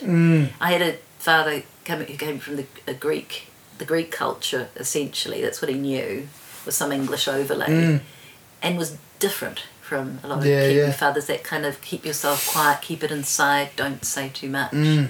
And um, I was, I suppose, all part of m- my understanding as an immigrant myself in this country and understanding New Zealanders really. Mm. So um, I think that was it. It was that thing about transformation through language. Again, I was trying to um, transform that story and kind of, yeah, make it work, understand it and the people Mm. in it. And as such, as a person as well as a writer, I needed to, to do that. And the novel's well received. Oh yeah, it did. It did well. It, it did well. It was Yeah. it got best first book award at the book awards. Yeah. Which were the Montanas there. Yes, right. I was yes. trying to think what they Yeah, were yeah, because you yeah. got a bottle of wine along with your your certificate. Yeah. And it also was uh, Reader's Choice. Yeah. Astonishing, actually astonishingly, I still remember that because I got the best first book. And then I just sat down, and Geoff Walker was my publisher, and he was smiling, you know, Mm. nodding, raising a glass. And then they were just, they could hear the bumble bumble about Reader's Choice, you know. And Mm. then the next thing I heard the blue, Mary McCallum. And I remember his face, he just about swallowed whatever. he was like, Ugh! and I, I did the same. So like Yeah. stared at him. So that can't be right. Then I just went back up and sort Mm. of finished all the things I'd forgotten to say in my other thank you speech I threw in there. Wow. Um, so that was very cool. And on the back of that, I got uh, you know an advance from Penguin. I'm saying this very confidently now because they still haven't got that second novel out. Yes, I was just going to say. So was was that the plan? That would have been the plan, not just for them, but for you. yeah to In do theory, more. well, I'll write another novel Yeah. because this one's gone pretty well. And I, I started with Yeah. with a hiss and a roar. I was all in. Yeah, I've got this one. Mm. I've got it. I know exactly what I'm doing. Totally different. Not a Mm. historical novel, but a contemporary novel set in Eastbourne where I was living. I know that's probably a bit silly in a way, you know, because people don't really want you to write about their Mm. area. um, you know, we do that in New Zealand. We give it another name. Mm, and people won't guess, but they do. Yeah, because then um, you have to tell everyone what it's based oh, on. Oh yeah, and they go, "Oh, that was mean." Are you writing about the locals that way? Anyway, I started it, and I was so confident about it. This seagull heart of mine, it's called. It's a you know mondegreen. You, when you get mm, that mm. it's off a song. This eager heart of mm, mine. Uh, one of those things, and I, I was so confident. I mean, the listener has even run an extract from Right. so it was like, yeah. Oh, just just quickly, I have to say, my whaling e- expedition. I did write an article for the listener about it. Yeah. Because I couldn't resist. It was such a damn Yeah, good story. yeah, totally. I kept going, yeah, I'm, it, it's going to be good in the novel, but oh my god, it would make a really good. Mm. So I couldn't lose that journalist side of me. Yeah, but so back to second novel. Yeah. Written it about a third, Yeah. And so part of it got published as an extract, oh, and then the rest is which is quite cool. I oh, like and I'm still stories. working on it. Yeah, I was going to say, do you think that it, it could still happen? and do ah. you th- like, or does it need to Ah. I think start could. all over again? It's changed a lot, Yeah. and I think to the good. I'm in a fantastic writing group based in Eastbourne. We've got a range of writers, men and women, which doesn't often happen in, mm, mm. in writing groups. They're usually female. Um, so we've got uh, a horror writer, a crime writer, a thr thriller writer, children's writer, um, and we we gather together. And that's been helpful because they keep demanding more, and they're very good that way. And but it has it's it's a it's a better book. It, but it really, a lot has been, you know, with their input, in the sense that um, it was, it, yeah, it was the. It's about a stalker essentially. It's a kind of a stalker theme and mm. doubles, you know, in life how the mm-hmm. people can look identical, mm. and it's that theme of the double which comes up in literature a lot. yeah, yeah. I had all the kind of intellectual kind of bones for it, and I, I was able to write the character, I think, but it didn't have that a kind of that emotional thing, that heart to it. So it was a bit hard for people to read. I don't think you have to love protagonists in books, but if you don't love them, they have to at least be fascinating. So you know what I mean? Like you'll mm-hmm. read the ghastly character who mm. fascinates, but yeah. apart from that, you kind of need to do a bit of an emotional connection. Yeah. And I don't think I was doing either things. I think now, hopefully, I am. So I keep, I'm thinking now, you know, maybe a little, go for a residency somewhere at some stage. To pull that out of you. Pull it- yeah, yeah. together. Yeah, yeah. And so you write a, a, a kind of young adult fiction. I did a children's book. Children's You're book, right. yeah. That was another diversion Yeah, or yeah, yeah, distraction. yeah. Yeah. And I thought that wouldn't take long, children's book. Mwah, Mm. Quite nifty. I'll throw it together. It took a few years, so that was another lesson. But it was lovely to do. Dappled Annie and the Tigrish. It's with Gecko Press. And Yeah. how did that come about?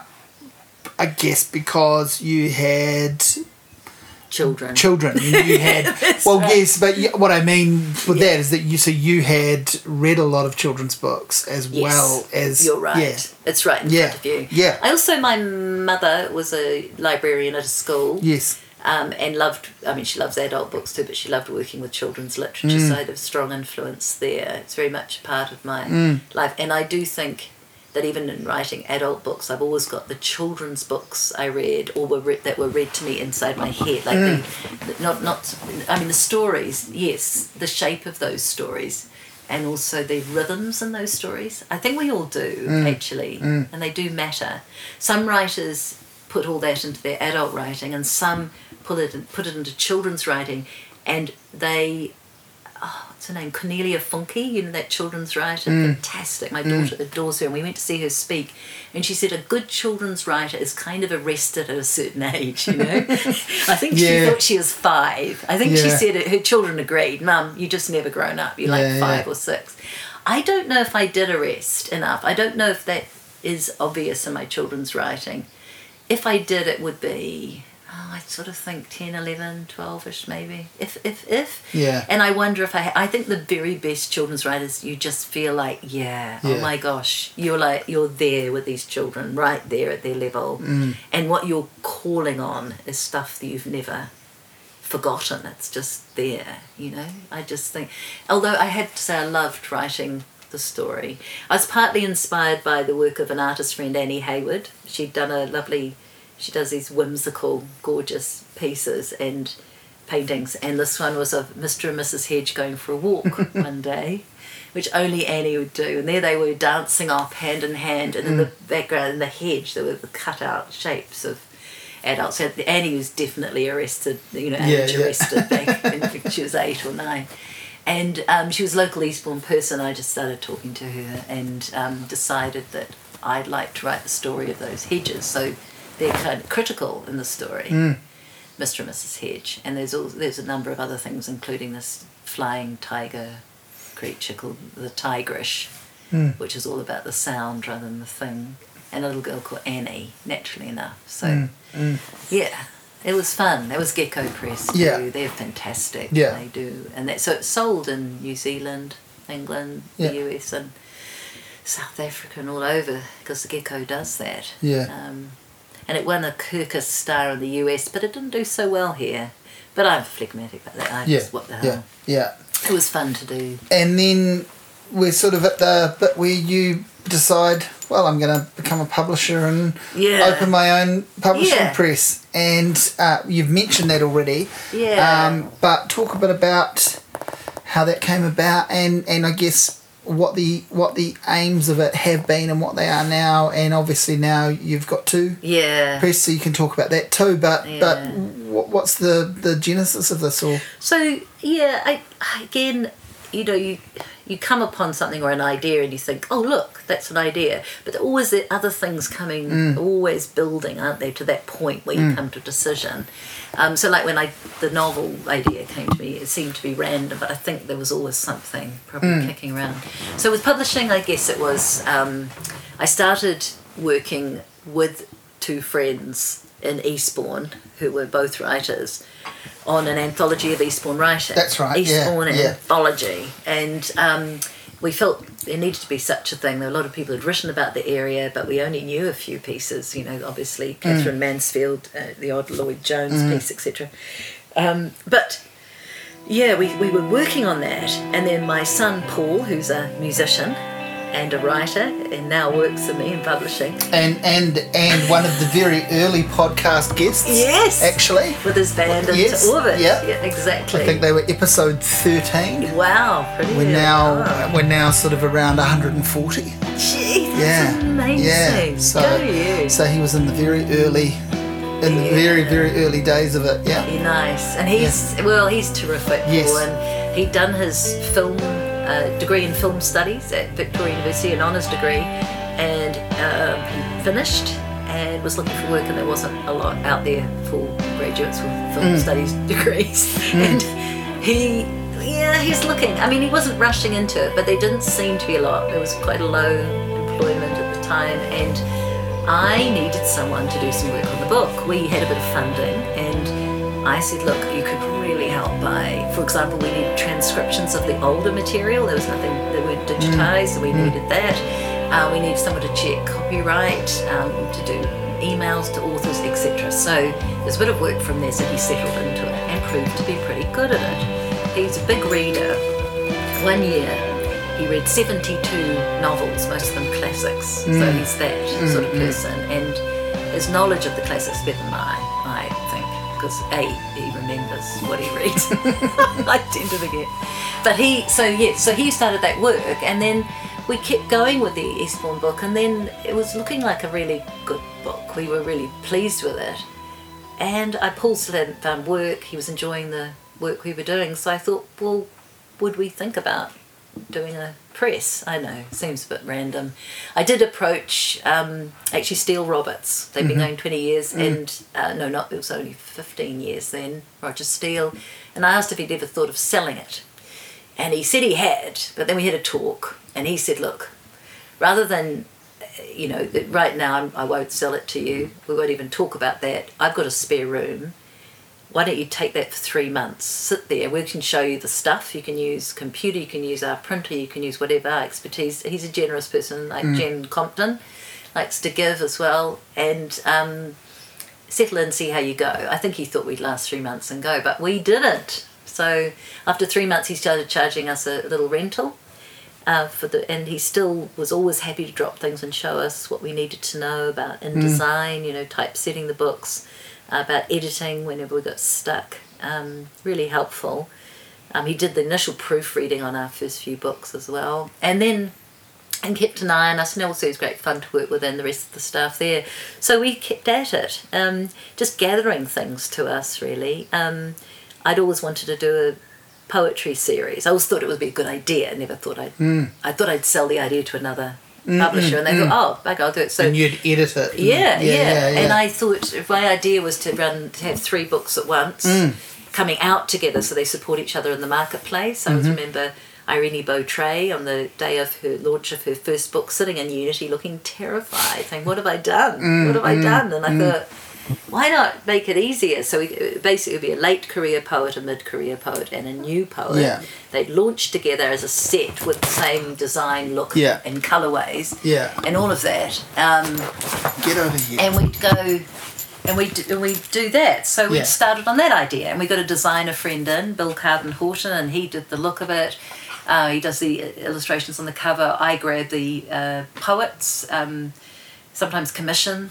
Yeah, I was just going to say. So, how do you? Because it's a great series. Yeah, The Hoopla series. How yeah. do you? How do these people come to you, and how do you find them? Um, so some of them have submitted. Some obviously with the late career poets, Yeah. no, they often do have their own publishers. I have to approach them and see if Mm. they'd like to step out with one book with us as part of a series. Some Mm. of them have, you know, the publishers have been tightening up and not doing so much. Um, when Jeffrey Paparoa I was just going to say that. You that interviewed Yeah, yeah, yeah, Yeah. And I was going to say his might be an example of. Yeah. Um, because he did his book was Dylan Junkie. Yeah, yeah, yeah. Um, which is about Bob Dylan and Yes. his his fascination, which many of us have. Yeah. With which I talked to him a lot about, but. I could see that as being an example. Here's a guy, an established poet, Yeah. um, published a lot, but that book's a little bit of a risk, or mm. could be, you know, for a lot of people. It's Yes. it's quirky, it's very good, mm. and that's a great example to me of um, a cool idea, a good writer, and the right publisher coming together and going,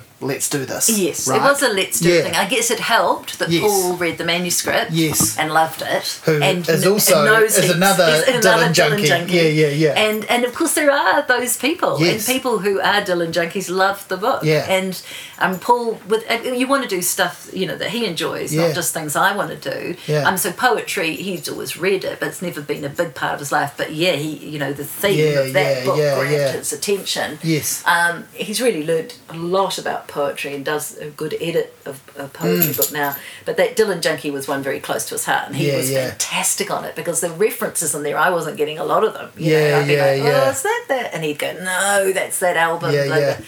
So that was a fantastic collaboration, Mm, you're right. And I think Jeffrey loved it. So he was publishing with AUP his poetry Yes.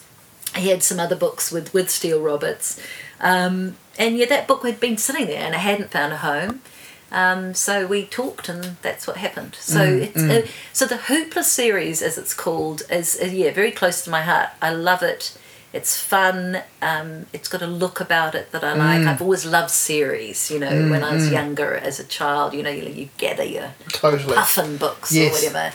So I think to me, Hoopla's been cool. We've got bringing out our new, uh, the 2018 set a bit late this year. Yeah. But that will be fun. I mean, so poetry, being a poet, Yeah. I really wanted to get that out there, which I've done. We've done probably, we've done 60, 65 books in five and a half years, Wow. which is a lot. Yeah. And a lot of that, that's a good chunk, not half, but Yeah. almost as poetry. Yeah. So the Hoopla books, but also this imprint submarine poetry, where essentially the authors give us the money to make the book. Yeah. You know, they're little slim things. You only print about two to three hundred, so Mm. that's been a blast, and we've done. I've really enjoyed it. Mm, It's, it's lovely. They're fun. Poets are great to work with. They're happy to stand up there and read. And Yeah, yeah. it's been lovely doing that poetry, and then um, also fiction. Of course, is a big part of what I want to do. Yeah. Um, so I, for example, bring out one novel a year, sometimes two, but I've decided one really is more practical, cost wise. Yeah. And I've been working a lot with the authors on those books, you know, really getting them up because it's hard to sell New Zealand fiction. It's got to be utterly as good Yes. as you can make it. Um, yeah, these are books perhaps, yeah, that haven't found a home. Perhaps, say, publish someone like Maggie Rainey Smith, who was publishing with Random House. Um, they contracted, didn't take it. Um, so I worked with her on her Daughters of Messini, and it's been a terrific book. In fact, we've sold the rights to a, a Greek publisher. He's yet to bring it out. He's taking his time, but so that's a novel. You know, those novels are a lot of work and hard Yeah, work, yeah. and you don't really make money out of them as such. But it's um, I believe in them Yeah. And the need to. And we've got just brought out Kirsten Warner, another musician. Um, she we brought out her um, The Sound of Breaking Glass. She's in Bernie Griffin and the Thin Man. Um, been great working with her, and that's just come out, and people are already just anecdotally they're they're just loving it. So it's um, that's brilliant, utterly brilliant. And um, so we do the fiction. I do some memoir Yeah. which I really like as well. Um, again, I just select what I really want to do, I guess. Um, a bit indulgent, but if you do it properly and you market them as well as you can with lots of readings and events, they can do well in their sphere. So we did Renee last year, That's her, right, yeah. her memoir, and a number of others besides them, all of which I'm very proud of. Um, so that's that. Yeah, that's pretty much our focus. And then, um, but it was just Paul and me. Um, he was working part time because he's got his music, and I was um, full time, of course. And so I was really doing. You know, we between us we did everything, Yeah. but I had really had to carry all the financial aspect of it. You know, the invoicing and the paying royalties and all of that sort of thing, um, contracts, quotes, da da da da. On it went, and it's a lot to do. It wasn't Yeah. we had no infrastructure, um, and we wanted something a bit different. Yeah, we decided. Yeah, let's try something fresh. Uh, Roger Steele wanted to semi-retire, so we've taken so the two staff from Steele Roberts and Paul and myself from Makaro, and we formed the Cuba Press with Sarah Bolland and I as directors, co-directors of that. And it's just a fresh start, different approach. And this is Um, fairly new. This it's brand new. Yes, yeah. it's early July. Yeah. and it's fun, and it's meant that so Makaro continues. I right. still just keep doing that novel and my Hoopla books, Yeah. and maybe a couple of others Yeah. but just keep it very it's it's just my where my heart lies there with those things then with cuba press we're just doing you know anything that grabs our attention that we can do a really good job of as a team of four and so we've got infrastructure now we've got someone who'll invoice someone who'll pay royalties someone who'll check the accounts as well as me do mm. the contracts. Then we'll between us we edit do the design and all of that. It's fun. And mm. it's um we do it basically the first two books are both big non-fiction titles, which is also a bit different from mm. my approach. One is about the mother of a meth addict who rescued him from his drug addiction uh, single-handedly, um, called uh, Dancing on a Razor's Edge, and the other is um, The Invading Sea, Neville Peat, a book on climate change.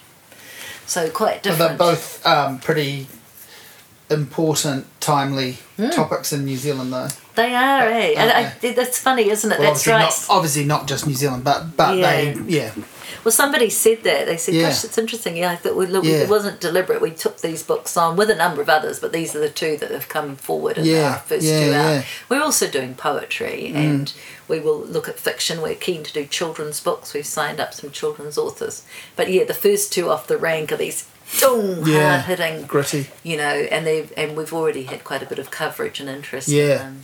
yeah And it's good. I think, well, you know, to be honest, that's where non-fiction is where the money lies for Mm-hmm. publishing in this country. You can more readily convince a reader yes to buy a non-fiction book because it's clear what it's about. yeah yeah yeah. They either do or don't want to know. And we're big. We're you know we're big readers in New Zealand, and we're big book buyers. Hmm. But we're also big producers of books. There's a tricky I know. thing going on. We actually produce probably too many books in the country. Really. and that is a big issue, Yeah, Simon. I yeah. think. I mean, it is. I worry about it. That yeah. you know, you, you Everyone's you a know, to writer. be realistic, and And it- obviously, yeah, yeah, the big, Everyone's a writer, and then after a while, they all want to have. You know, what what's the yeah. what's the thing that is said? You know, um, if you're a writer, you know, you've you've got to have a book out. It's, Yeah. People still think that. When I released a book, my brother said to me, and I don't, I still don't quite know what he means by this, but he was like, uh, "Well, now no matter what anyone says, you can at least call yourself an author." And uh, and I know he's never read the book, but so I was like, "Well, thanks for that." That's uh, That's classic, isn't it? Like, hmm. yeah, yeah. I think you should read the book after Yeah. a comment like that. Yeah, yeah. you? So it's like you've wasted all you've wasted all this time, but you've got something. I'm not interested in it, but well done. You know, Yeah. and Wasted all this time. I know what he means. Yeah. So people looking from the outside but it's like exactly why? that's that's Yeah. that, that's the mark, isn't it? Oh, so you know, if you say you're a writer, oh, have you written a book? Yeah, yeah. It's this weird, You've got even this solid thing on the shelf. Yeah, even still, out. yeah. It is, uh, I guess, it- well, it does do something to you. It is different Yeah. from other forms of writing. Yes. I mean, it's true. Yeah, Like journalism, we all know it's, it disappears Yeah. really quickly. yeah, um, I guess you could find it on the internet now longer than you used to in the past. I mean, a, Mm. a radio interview went, disappeared, and an article was wrapped Yeah, up the fish and chips, as they say. Yeah. But now, yeah, a book does stand there. Mm. It's a sort of perhaps got more, you know, in people's minds, intellectual clout Yeah, than the yeah, average yeah. journalism, which isn't Yeah. entirely it isn't true, but it's people think that's the that. that's yeah, But it is, yeah. Books. I, we look there. I think it is an issue about producing too many, Yeah. and producing. I guess with the whole self-publishing thing now, Yes. um, which is a huge. You know, we, do at Cuba Press. We do charge author. This is the critical thing about the setup that we've Yeah. done. So it's like I was doing in my submarine imprint at Makaro, where um, we you know work out how much the book's going to cost and we charge the author for it but they sign a contract which is effectively the same as our other contracts which says they have to accept that we make have the final say that we do the editing to our standard Yeah. etc and we mark it and make them mark it as well yeah, so we do we're charging because there are enough authors out there not finding the publisher for their book yeah, um, and they want them out and they want them out now. So we say we can do it for this amount, and then we basically they get the bulk of the sales returns, Mm, um, and we get a percentage. It means the book comes out. Um, is that right or not? I don't know. Like, should it be the traditional approach? Well, the attitude's changed a bit on the. You know, you, people used to look down on the idea of vanity Yeah. publishing and yeah. talk about it as a, you know, Well, they called it vanity publishing exactly. publishing. That's looking down on it straight away. Yeah, Oh, yeah, yeah. You're Like you, so vain. you felt you had to have a book out, Yeah. so you funded it yourself. But pe- people are recognizing now that this is an aspect of, uh, you know, I guess, uh, like the crowdfunding thing. Yeah, yeah. So you know, you're and you know, You believe in your work enough. And you get and enough people saying, "Where's your album? Where's your Yeah. book? Whatever." Well, you've got to make it happen We somehow. see Simon. It happens a lot in music, Yeah, doesn't totally. it? With, with That's Paul's what- band yeah. into orbit. I mean, they raised the money to to get the, the, the CD made. They put on top. They they got a good person to record and, and Yep. to produce it. Um, they did it to the highest standards they Yep. could. They worked with the you know the experts, but they didn't do it through a yeah, you know music company they Yeah. did it on their own and it's perfectly acceptable isn't Totally, it? yeah, yeah, and they and then they do a separate one too, and and not just them. Lots of people do this because then people say, "Wow, I really like it on vinyl." Yes. Well, the best way to do that now is to say, "Well, okay, you know, this Yeah. costs a lot of money, so front Yeah. up," Yeah. and essentially it's Pre-buy. just exactly it's Mm. just pre-ordering, like, and you know, uh, people, lots of people will give you different opinions on crowdfunding, whether it's right or whether it's wrong for them, and that's fine. Everyone's allowed to have a different, but essentially, in terms of a, a lot of the structure for albums, and I guess for some books, um, the way it works is if you don't if you don't raise the total, it doesn't happen. Yes. So you're essentially you're meeting the market. Yeah. You are uh, Yeah. in that sense, uh, it's a smart move. You're saying, is there a market for this? Yeah. Pre-order and tell me. Yeah. And then I'll make enough, and then I'll be able to make it, and I'll Mm. make enough copies, and um, and then it can exist in this world. Exactly. And, And we've- we've I don't see any problem with that. We've know? done yeah, we've done the Yeah. crowdfunding for some books, um, Yep. and it's actually very exciting. It's a lovely way to get people behind it, Yeah. and to get early publicity. Yeah. And it is it's very affirming because you see the market clearly, as you say. Mm. I think that's right. The whole thing. I mean, self-publishing has ch- changed enormously for books Mm. in the sense that with the digital, uh, new digital publisher uh, printing presses, um, you can get you know like hundred books or two hundred books Mm. out if you need to. Um, and I know writers who've done that, just tested the waters and done it themselves. The best ones, of course, where, are where they get an expert help, as Paul did with his CD. You get in someone to do expert typesetting, Mm. Yeah. expert editing, Yep. etc. So you know it's a very good quality product.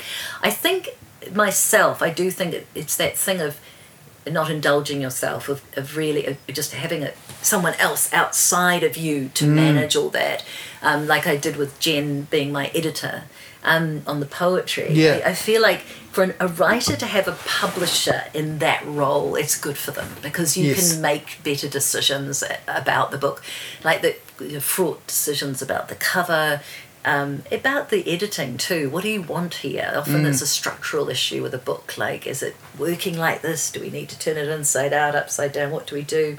I think you can really make some good decisions for an author, and you've got a better idea. I mean, even that they're paying us in the, with the Cuba Press, but we've got a better idea of um, just what the market does, what will work and won't, how to get it out there, how to, when to start the marketing, even. Um, and yeah, just there's a whole lot of it, it becomes this collaboration, and we can give our expertise to it, and I think it's worth it from their point of view. Um, yeah, I think it's a, a better deal. But as you say, you're still doing the old-fashioned version of publishing, for want Yes, of a yes, yeah, distinction, where traditional- traditional, where you We take it on. where you take it on, you make the decision, Yeah. and you own it Yeah. based on your either really smart or really poor decision to, to put a book in the world, and it, that's- and and all those other forces that conspire, you know, and and uh, that it gets good reviews, that it is a good product, that it is well received, that the person is is good at fronting up and doing the helping do the Yes. marketing, and that the story translates, Yeah. or that it bombs for some Yeah. version of that, and either way, that's on you. It's on you. Yeah. And I guess yeah, it has a different thing element feeling Yeah. to it. The risk is on you, Yeah. everything, financial and otherwise. So you're standing much closer to the edge of the cliff. So you get that exhilaration. Mm. Yes, yeah, yeah. Um, different kind of exponential heartbreak, Yeah, yeah, heartbreak when they don't read it and Yeah. cross. Like, why didn't they want that one? I don't understand it. Yeah. And then other ones where you're going, no way, really? I mean, the Book of Hat was like that. Like we just we did a couple, oh, 300 maybe. Again, friends, all these Yeah. interested friends, people who loved Harriet, Yeah. wanted the book, and we were like, okay, This is realistic. We'll give it a go. Will, this Realistic. Will, we should be able to get Yeah. through this number. Yeah, and in fact, the parents um, supported, paid. We did all the other work on it, Yeah. paid for ourselves. You know, we did all everything uh, around that book except the printing. They wanted a particular look to it. We were fine. We're happy with that. It's expensive, and the parents paid for that print run. And then the orders started coming in, and really helped by Peter Jackson deciding that it was, you know, the best book since Yeah. sliced bread Yeah. at the time, putting out a thing online. Yeah, suddenly, wow. whoa! Yeah. So we were like, okay, we better reprint. So we we just did another two hundred, and then well, it's our bestseller, well over two thousand books. Wow, yeah. And um, yeah, it's a fantastic feeling. Yeah. And it was unexpected. It was just, it, I, I mean, we knew it was good, but you yeah, still don't yeah. know whether the but that's a market's good, going that's to a good old fashioned runaway success Yeah, in that in yeah. that you believe in the product and you know you've got the numbers to justify the initial print run and, and you, you think Mm. we might put it back out in this world if it sells out and it'll just trickle Yeah. along but not sell out sell out sell, sell out, out, sell yeah. out. It just kept going. It, it's, it's the life of that book, and Mm. it came back even uh, uh, quite a number of months later after it had got quite quiet, Mm. with Whitcoulls suddenly supporting it as one of their YA titles, and then. Um, a an outfit in Singapore supporting research into the particular cancer Harriet had Mm. um, were looking for a fundraiser, and someone connected with it knew about Book of Hat, and it's it's in Singapore selling there Mm. as a fundraiser. Like so many dollars from the book go to there. So those things blow you away, and they're the they're the fun, and it's your thing. Yeah. it's on your watch. It's your totally your decision, and Mm. it's a book you think should be in the world, and you go for it. Um, but there's, it's so close with even the ones that are funded because we get so many manuscripts, Simon, so Mm. many that you can find the excellent in there, and you, Yeah. you just say, look, we can't afford traditional publishing um, for this one, but we can do it this way for you. And we'll do as good a job as we do with the others. Mm. Yeah. Absolutely, we guarantee it. Yeah. Um, because we believe in it. That's how we, we operate. Yeah. But you're going to have to put this much money towards it. Yeah. And then we'll make sure you get the bulk of the return. and you get a range of responses to that from Yeah. brilliant totally So- on board to go fuck yourself yeah, exactly. I was just how, going to say. how dare you i've never been so I know. insulted yeah I would yeah never Yeah. pay for my. When Yeah. we go like this and is that's the fine. Yeah, world. this is we've yeah, you, Yeah. you've sort of politely addressed it and said Yeah. we understand whether you do or don't want to do this, but this is how it is. Exactly. And yeah, so as I say, you get some people going, "Wow, I never actually Wow. thought that was an option. Yeah, I'm yeah. I'm going to do that. I'm up for that." Yes, and, and, they'll they'll have it. It's how much they want it, how likely it is they can get it in elsewhere with a traditional publisher. If they can't, they'll come back. So that was with um, for the Cuba Press with Neville Peat. Um, he tried a few publishers; they were interested, but they had others, either other similar titles, or it just wasn't working for their list. That's often the issue. It was a good Yeah. quality book, fantastic photographs, well written, basically a guide to climate change for New Zealanders. Um, but he really he ne- he knew it needed to go out this year because everything's changing even as we speak with the new government. Mm. That's right, yeah, yeah, and yeah. he was had written that He's updated an- it for the for publishing it, but it's really got to go out now. Yeah, yeah. So he couldn't wait around. So Yeah. he said, "Okay, I'll do this." So he's fronting for the book. We're going to give back the bulk of the returns to him. Um, and it's fantastic. It's been a wonder. We've turned it. That's the other thing. We've turned it around really quickly. A lot of publishers couldn't. We Yeah. one day, one I remember last week, all four of us were working on it in Yeah. one way or another. One was doing the index check, one was rearranging, doing something with layout, one was checking the edits, one was checking the references. Yeah. And that's a team of four. yeah, And he's been impressed, I think. Yeah. He said with how we've done it, and so we'll just have to see how it goes now. wow. yeah. So what's what's in the pipeline? You've got a Hoopla series coming out for this year. Yeah, we have. And then you that's an ongoing thing in that you it should come out. This is You'll- our fifth year. so you'll hope to do that again I hope next year. so. I, because being a leaner, smaller Makaro, I'll have to see. Yeah. But I, my intentions are that because Yeah. it's three poets to get up to the Yeah. mark at the same time. It's more work than it sounds. Yes, yeah, like herding, and I'm petting your cat here. It's Yeah, like herding three cats sometimes. Yeah, yeah. But but always but very exciting when they come out together. It is a blast because they're like a little team. And Yeah, like, exactly. Whoa, It's like you've- we're off into this together. Yeah. it's cool. And we've got we've just brought out our novel. That's Kirsten Warner's book, and so that's very important now that we keep working on that and promoting it and pushing it. I really, I still want to break this thing with New Zealand fiction. You know, the top ones, you know, the winners, the big winners like Pip Adam's book, they sell, they Mm. Yeah. sell. There's Yeah. no doubt. And if they win the Booker Prize, they sell more. Yeah, yeah, yeah. But you've got a whole lot of New Zealand novels that just aren't selling Yeah. in a way we'd like. Well, it's unfortunate. We get this thing in New Zealand where you know our favourite sport is winning. So, Mm. or, or and so uh, once you get something like now, Pip's book is fantastic. Yeah, yeah. it's an amazing book, It and there were people that liked it before it was even up for consideration, and. I you know, I'm not just saying this because she lives three is. houses down the road, but but um, you know, if there was ever a person that deserved the Yeah. sort of jolt that that award has given that book, I think it's her. Yes. But um, yeah, and then you know, and the same happened with Anna Smaill, who's a friend Yes. with her book when it got on the on the list for the Yes. you know, Very and cool. a good book and a great writer and a good person, but suddenly there's this interest because people. Uh, attach themselves to that story in a weird way. It's like a bragging Yes. rights thing of this is the best thing in New Zealand right now, and I'm connected to it because I'm reading it. There are people that I, I feel like interesting. I do think happens. it's also a little bit like gold stickers on wine bottles, isn't yeah, it? Like yeah. This must is- this must be good. Someone's given this a big tick, Yeah, and I don't know enough, so I'll Because I think the big problem is, is, as I said, non-fiction sells a lot better than fiction. Fiction's a, a risk. You don't Yeah, know. You pick it up, and it's a author. What is this thing? What is it? Is it going to be something I can read? Is it going to be I mean- super literary, and I'm not going to get it? I mean, the You funny know? thing here is, you know, in terms of a risk and something that doesn't quite do what it says on the tin, Pip's book is the classic example of that. I oh, mean, yes. that's gonna fucking, you know, and it, uh, um, blow away and and also infuriate some people that read it because it does something that it twists in a way that you know people are not. Twist! It goes manic. Yeah, that people It are not used goes- to. It's It just it- crazy dog in it- it, it utterly yeah. insane dog, it eats itself And it- as you know and and it's amazing and the ending that Yeah. kept going and Yeah. going and going. Won't Yeah. spoil it for people who Yeah, yeah. it, but you're in the water, needless to say, Yeah. and there's something going on there in the in Auckland harbour. Yeah. it's fascinating, isn't Yeah. it? It does. Yes, some people I know that- I mean, to me- disliked it. to me that book is virtuoso work you know Yeah. there is real well, it tests the boundaries. real tour de force virtuoso Yeah. writing and that therefore is instantly not for everyone It's true, and I, I, I just it isn't for everyone, in that it, it is lit, pure literature and this Mm. literary type of writing, which experiments, tests boundaries.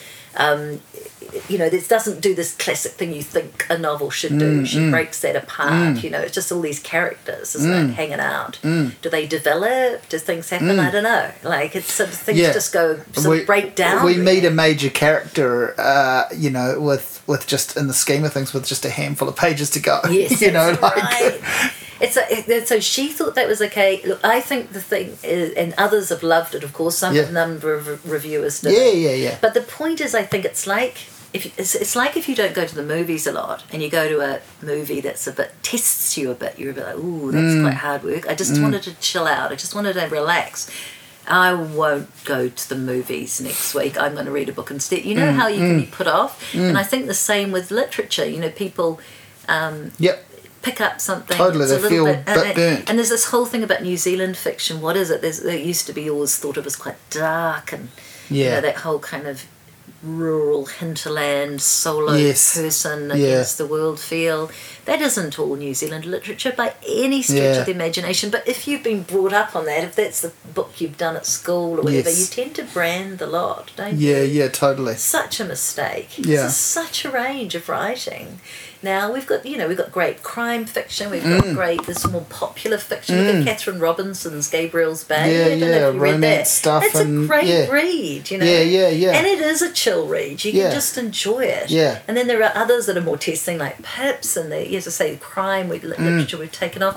There's so much out there, and it's just letting giving it a go. Mm. You know, it's so sort of these books can offer you so much. And Um, it's our stories, it's our country. Like the Kirsten Warner one, Mm. it's set in Auckland, it's fully Auckland, like Pips's, this real sense of place. Mm. You've got your streets, you know your streets, you know the views from certain parts of the city, you know that hillside, you know, you know, you know that feature, Mm. that building. So she's done that, like Pitt, and sort of fully set you there. So you know where you are. Mm. this is wonderful isn't it? To be in this city like this. And then she's got these characters and it's very contemporary it's sort of 1990s and it's got reality tv in there and its beginnings. It's got people's concerns about the environment with this group called women against surplus plastics or wasp you know it's got all this stuff we're jogging around in our contemporary life. In a city big city we know. Who wouldn't want to read that? But here's the problem: you and I know that already. You know, we're we're on board. Mm. yeah Mm. You know, we're we're we we'll turn up at the launches. We'll buy the books. and give it a go we'll mean. give it a go. We'll try and recommend it to people. We're, we're invested Mm. for a different. So the conversation we're having now, we almost don't need to be having because, Mm. but you know, ho- you know, maybe if someone hears it and thinks, oh yeah, I'll, I'll, I'll expand my But the warriors, people hear it and just think, "Oh, what a couple of snobs."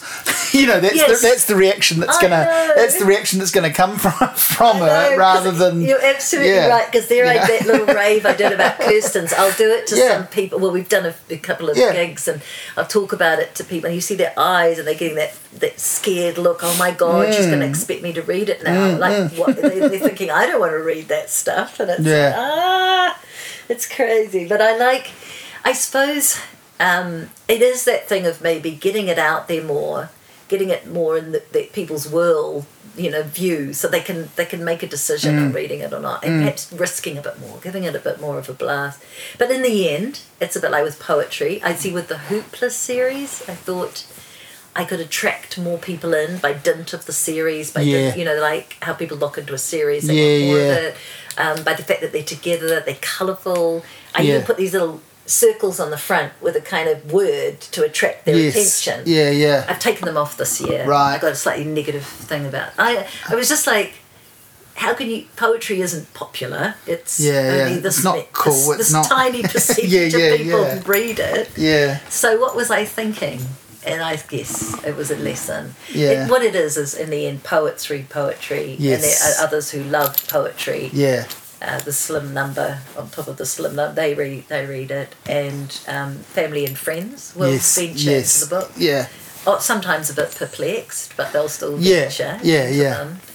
And that's you can't make it what it isn't. Um, but you, what you're hoping is that your reading public, the, the core people who regard themselves as good readers, Mm. are willing to give New Zealand stories a go. yeah, yeah. That's what I want. I don't know. I mean, I, you know, I've always read lots of poetry, but I've read, oh, oh, I guess I've had periods where I haven't so much, but this year I've read more than I have in, in years. Because you're doing this. No, no, Yeah. I don't think it's got anything to do with. I mean, you know, uh, you know, I guess I've interviewed a few poets recently, so obviously I'm going to be across their work. But I think this stuff. I mean, I read Chris Tse's book because I and, and I loved it, and then that's why I wanted to have a conversation with him. It wasn't it wasn't oh panic. I've asked him to do it. I better read his book, and you know, and same with you. I you know, I read. You know, oh, his book's amazing. you know, and and so it's more been that. It's actually been you know, and actually it was the same with. Um, Oh, it's been the same with loads of people, but Sarah Jane Barnett, like the other year, I love, I quite, I, you know, I, I really liked her first book, and uh, and and then, uh, well, like both of her books, Yeah, and, yeah. and and but when the second one came out, it was like, oh yeah, I wanna, um, I actually want to get hold of her and talk to her. Mm. So I'd met her once, and it was like, I want to have a big old chat to her. So so no, I don't think it's got anything to do with with that particularly because Because you were reading, I remember when you Yeah. showed uh, early on with the Hoopla series. I think right Yeah. at the beginning you showed Yeah. interest in that. Oh yeah, which yeah, I yeah. really appreciate. Yeah, no, I've always kind of I, I, I look forward to I look forward to it. I look forward to you know it's taught me about some people and then and then there are names that I did already know like in terms of the Mm. graduated steps of it, there are names I already knew and it's nice to see them do something different or check back in with them Mm. and then it's introduced me to some people and you've done some yeah, yeah there's been some experimental stuff there Yes. like um essentially like full narratives Yes, right you well, know, big that long was the Jennifer Coulter. Exactly, yeah, yeah, was- yeah, I yeah. love a long Yeah. poem, right? Yeah. For me, it's just heavenly. I don't know Yeah. why I love it so much, but like a, a novella length, you know, poem, Mm. um, crazy thing set in the seventies. It was fantastic. That Mm. I loved that poem of hers. She was longlisted for the Ockhams, which I was delighted about. yeah yeah But you, so you, but you see, of course, you're a poet though, Simon. well no I don't know about that but I Well, you write poetry, Well, I I write. which makes you yeah, a poet. I guess so. I I'm always. It's a bit like saying you're a DJ. I never feel comfortable doing those you know things. I, I'm a I'm a person who likes writing things, and I'm not sure if I'm a poet or not, but I do have a bit of a dabble. Yeah, you know, and they're good, and I've you know, read them, and I yeah. like them. I think you you similar to me. You like a poem that tells a story often. Yeah, You know, it's got I a mean, yarn. Often, Yeah, I, I do. I, I certainly do in terms of the ones that I'm trying to do. I, I, I, in terms of reading, I like uh, uh, other things, but yeah, I do. That's definitely something I, I go towards. I just I like to have a bit of. I guess I like um, poetry that doesn't take itself too seriously too. Sometimes, you know, Yeah, yeah, think- you have a bit of fun with it, bit of bit of fun and yeah, it is interesting that thing though. Like, because I, you know, I put my poems up on Facebook. Really, I put them up on my site now, and I put them up on Facebook, and I just sort of rotate them, and I share the same one every now and then And different. It's interesting to see different people connect with it. You know, I put, put one up. you know, and then I might put it up again in a, a week later or, or several months later, and I never sort of hmm. say anything about when they were written or whatever. And it's interesting. You'll get people go, "Oh, this one's really good." You know, you, you'll off, obviously it's poetry, so you'll get deafening silence for the most part. But then you, but then Yeah, you'll, but then you'll get someone go, "Oh, I really like these ones you've been writing lately," and it'll be one I wrote twenty years ago. so you know, I've Ah, you know, you know, like when you're saying that the one that you've got in that book that's from '83, Uh, yeah, yeah. I've I've put a poem up a couple of times and had people go, "Oh, I really like this one. and I really like where you're going lately with this." And it's one I wrote when I was in high school, and it's and it's the Oh. only one that I think I would ever share from when I was in high school. And again, it's that But- different poems, Yeah. different work will Yeah. speak to different people. Exactly, and so that's the thing I find interesting about it is just seeing I the think you see, you're putting your poems up on Facebook like that. It, it's it's sort of like drawing a line in the sand. Actually, you're Mm. you're saying. You are saying you're a poet. You're saying this is what I'm writing. There also is a, with a need with these things we write to get them out Mm. Yeah, that's somehow and get true, people actually. reading them, Yeah. which makes them fully what they are. Otherwise, they're just something Yeah. you've expressed. To, for it to be a poem, for you, it, for you to be a poet, I do think they need, you need a readership. So you're just Mm. of like putting it out. I see. I when I wasn't writing enough poetry and I was worried about it, the fact that I wasn't. Mm. I started a thing called Tuesday Poem with Claire Beynon, who's a poet and an artist who lives in, in Dunedin. I'd never met her. We just Mm. met online. She loved poetry too. We met through other people's.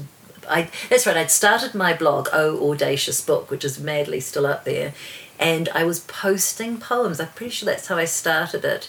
Um, just a poem a week on a Tuesday, calling it Tuesday Poem, and then we slowly this grew, and we ended up with about twenty poets, if not more, hmm. all posting their poems on a Tuesday. Um, and we, we then had a hub site which would link to all these blogs and it hmm. became bigger. But what was great, it was so encouraging because then hmm. you either got a poem out and dusted it off, had another look and put it up, you wrote something fresh, or you posted someone else's. And it just kept the energy and the focus was brilliant. I hmm. loved it. And I sort of feel like in a way with that with Facebook you're doing a similar thing. It's keeping it in front yeah. of people. I just I, I I don't know how I fell into doing that. I think I just started doing it as a, a bit, bit of a gag, and these things just find their own. You know, Mm. I mean, fuck! I take photos of road cones now, and I don't know why I do that. I've but, seen that. But you know, the the, the, you the, the more number of people that ask me, the the less likely I am to tell them why I'm doing it. And then you know, now I've got people telling me that they've started taking photos of road cones, or that they've started noticing them, and I still That's don't. what happened. And I still don't know what I'm trying to say with any of that, but I'm enjoying it. You know, I think I Oh, think that's the thing is, you know, it goes back to that absurdity of being human and having a bit of fun with stuff, isn't it? Yes. I mean, there are, you know, one, one of the things I, I think I probably started trying to set out to do by sharing the poems was I got sick of people saying, um, oh, I wish you'd, you'd actually create something rather than just knock people. And it's like, well, not, not only, you know, not only have I written heaps of rave reviews about people and interviewed people, it's like, well, I have done lots of writing, so fuck it, I'll start putting it up. Yes. And, uh, you know, I don't mind if people think it's shit and want to say it's shit because but not everything works for There everyone. is that. People Yeah. may not like Yeah. stuff that's hard. Uh, so They that, no, you know, I don't have a problem with that because I've Yeah. I've had my say about other people's work. So I think that's kind of probably how it started, and then ah. it's just the kind of carried. Yeah, and then it's just kind of carried on from there. That oh well, I'll just you know fill the space and put something up and see if it see if it it's, it is kind of very much throwing stuff at a wall, a Facebook wall, and yes, seeing if it that's sticks. True. That's really all yes, it is. that's true. You know? But it, it is a thing when um, a poem starts getting read, um, it then, then becomes more firm in itself. It's like it's kind of. It's, it, it, it exists for sure. Mm. Yeah. But then when people read it, it becomes you know an entity as such. The poem Oh, yeah. that they've read about, say, if you've written Yeah. about son or Yeah, whatever. That's there, and it's and it's got this other life around it now because they've read it and put their own stuff on. That's very true. And I mean, I had Bill Manhire sitting where you are a few weeks ago, and he uh, he read some poems, and you know, I've met Bill a few times, and I've read his books and seen him read, but he started out and read something, and then he referred to it as a, you know, that's kind of a garden variety Bill Manhire poem, and it's it's kind of like it was kind of like a greatest hits of poetry. You know, it was like if if I could have, you know, it's sort of like if you're at a concert and you yell out, you know, play Satisfaction. Play- yeah, you know, did it was it. kind of like that. You know, and I wanted to start yelling at him. You know, play Wingatui. You know, you know, read this, read this, uh. and he sort of was, and it's kind of like. It's amazing, right? Like Yeah. it's amazing when someone's of that level with that depth and the work. Yeah, the work means something to me Yes. in a way that he never planned or expected and, and would never know in some cases until except I started sort of gushing Yes. at him about favourite things. Yeah. But you know, how cool is that? Yeah, Yeah. he's fantastic, Bill. Yeah, I feel like because I was yes, he had me in his class all Mm. those years ago. I've always looked so closely at what he's producing, and it's such a range. And he was so experimental Mm. back then in those days, and then moved into other areas. But still so um, enigmatic and, and Yes. you know mercurial. You know, there's there's such a weird magic about his his very best work, and that no one else could ever do it at all. Exactly, You know. singular, isn't Yeah. it? Yeah. So you've got the yes, you you there a poem will be trotting along doing its thing. Yeah. Can't often unpredictably. Yeah. And then suddenly it will do a swerve, and Yes. it's right up in your face or in your heart. Yeah. I do think that with his writing. Yeah, Some of totally. it's utterly beautiful. And it's about the sound of it as much as it's Yeah. ever about the meaning. You know, there's a yeah. you know, I think probably, you know, he's, he manages to get both, but hmm. yeah, a real playfulness. yeah, I love that one about the ladder that longs to be Yes, lifted. For yes. example, that's an example of that, isn't Yeah, it? Who yeah, can make yeah. a emotional poem about a ladder? Yeah. All Manhire. yeah, yeah. That's right. It's all you almost could believe that he's got a list of things that no one's actually been able to do this. Yeah. So I'll I'll work through that does list. it. Except except that wouldn't be how he would work at all. No. You know. No. Yeah.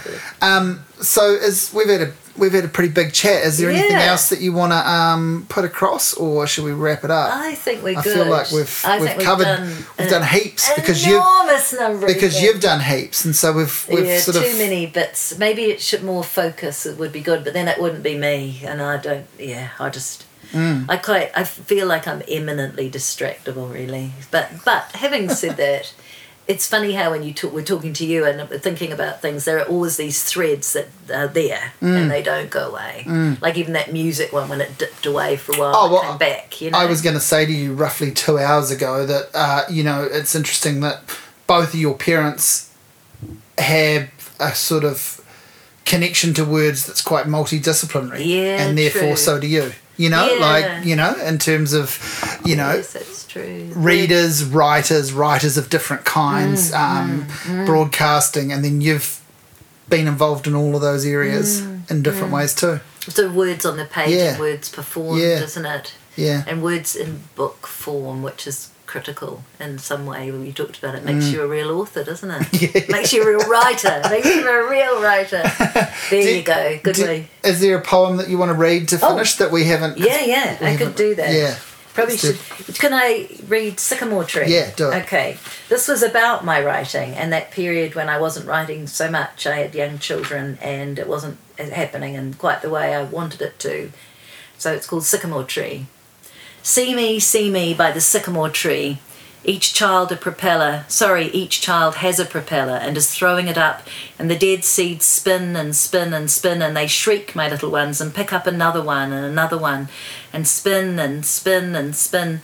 Sorry, I was right at the beginning. Each child is a propeller, and I stand at the still point on the warm path, and the world spins around me, shouting and whooping and spitting, its ends tied up in its beginnings, and bits and pieces lost in the spinning. And I know you're watching from your house by the path with a desk by the window. Today we've stopped right in front of you, but I can't move the children on, not while they're spinning like little propellers, like little worlds, falling over and gulping and laughing and spinning again. And I know you're watching, and the kids know too. There's the witch, they say, turns us into stories. And I see you where the light settles inside the glass, and I have no idea what it is you write. But I wish I could see those whole words, those complete sentences, laid out neatly on a page like seedlings in soil, with all their beginnings and endings and tendril possibilities curling into the air, into the cavities of walls, the attic, the roof. I can sh- hear the hush around you, sniff, smell the coolness of your room, and how I long for the feel of that pen in my hand. I pick up and I pick up a handful of seeds, throw them higher than the children can go, faster than the children can go. And the children whirling fall over themselves and over me, and they shriek and they shriek, Do it again, do it again. And I'm maddened with the spinning and the shrieking and the sun and the warm path and the seeds in my hands and the vegetable love I have for them. And I want nothing else, nothing else will do. But something happens with the sun coming through the leaves and falling on the glass, and I see your face in the window lit from brow to chin, stretched in its own wild shriek, not bent over your writing desk, but looking at the children there, looking at the turning children there, and I throw the sycamore seeds one more time, as high, as high, as high as they can go. And I wish.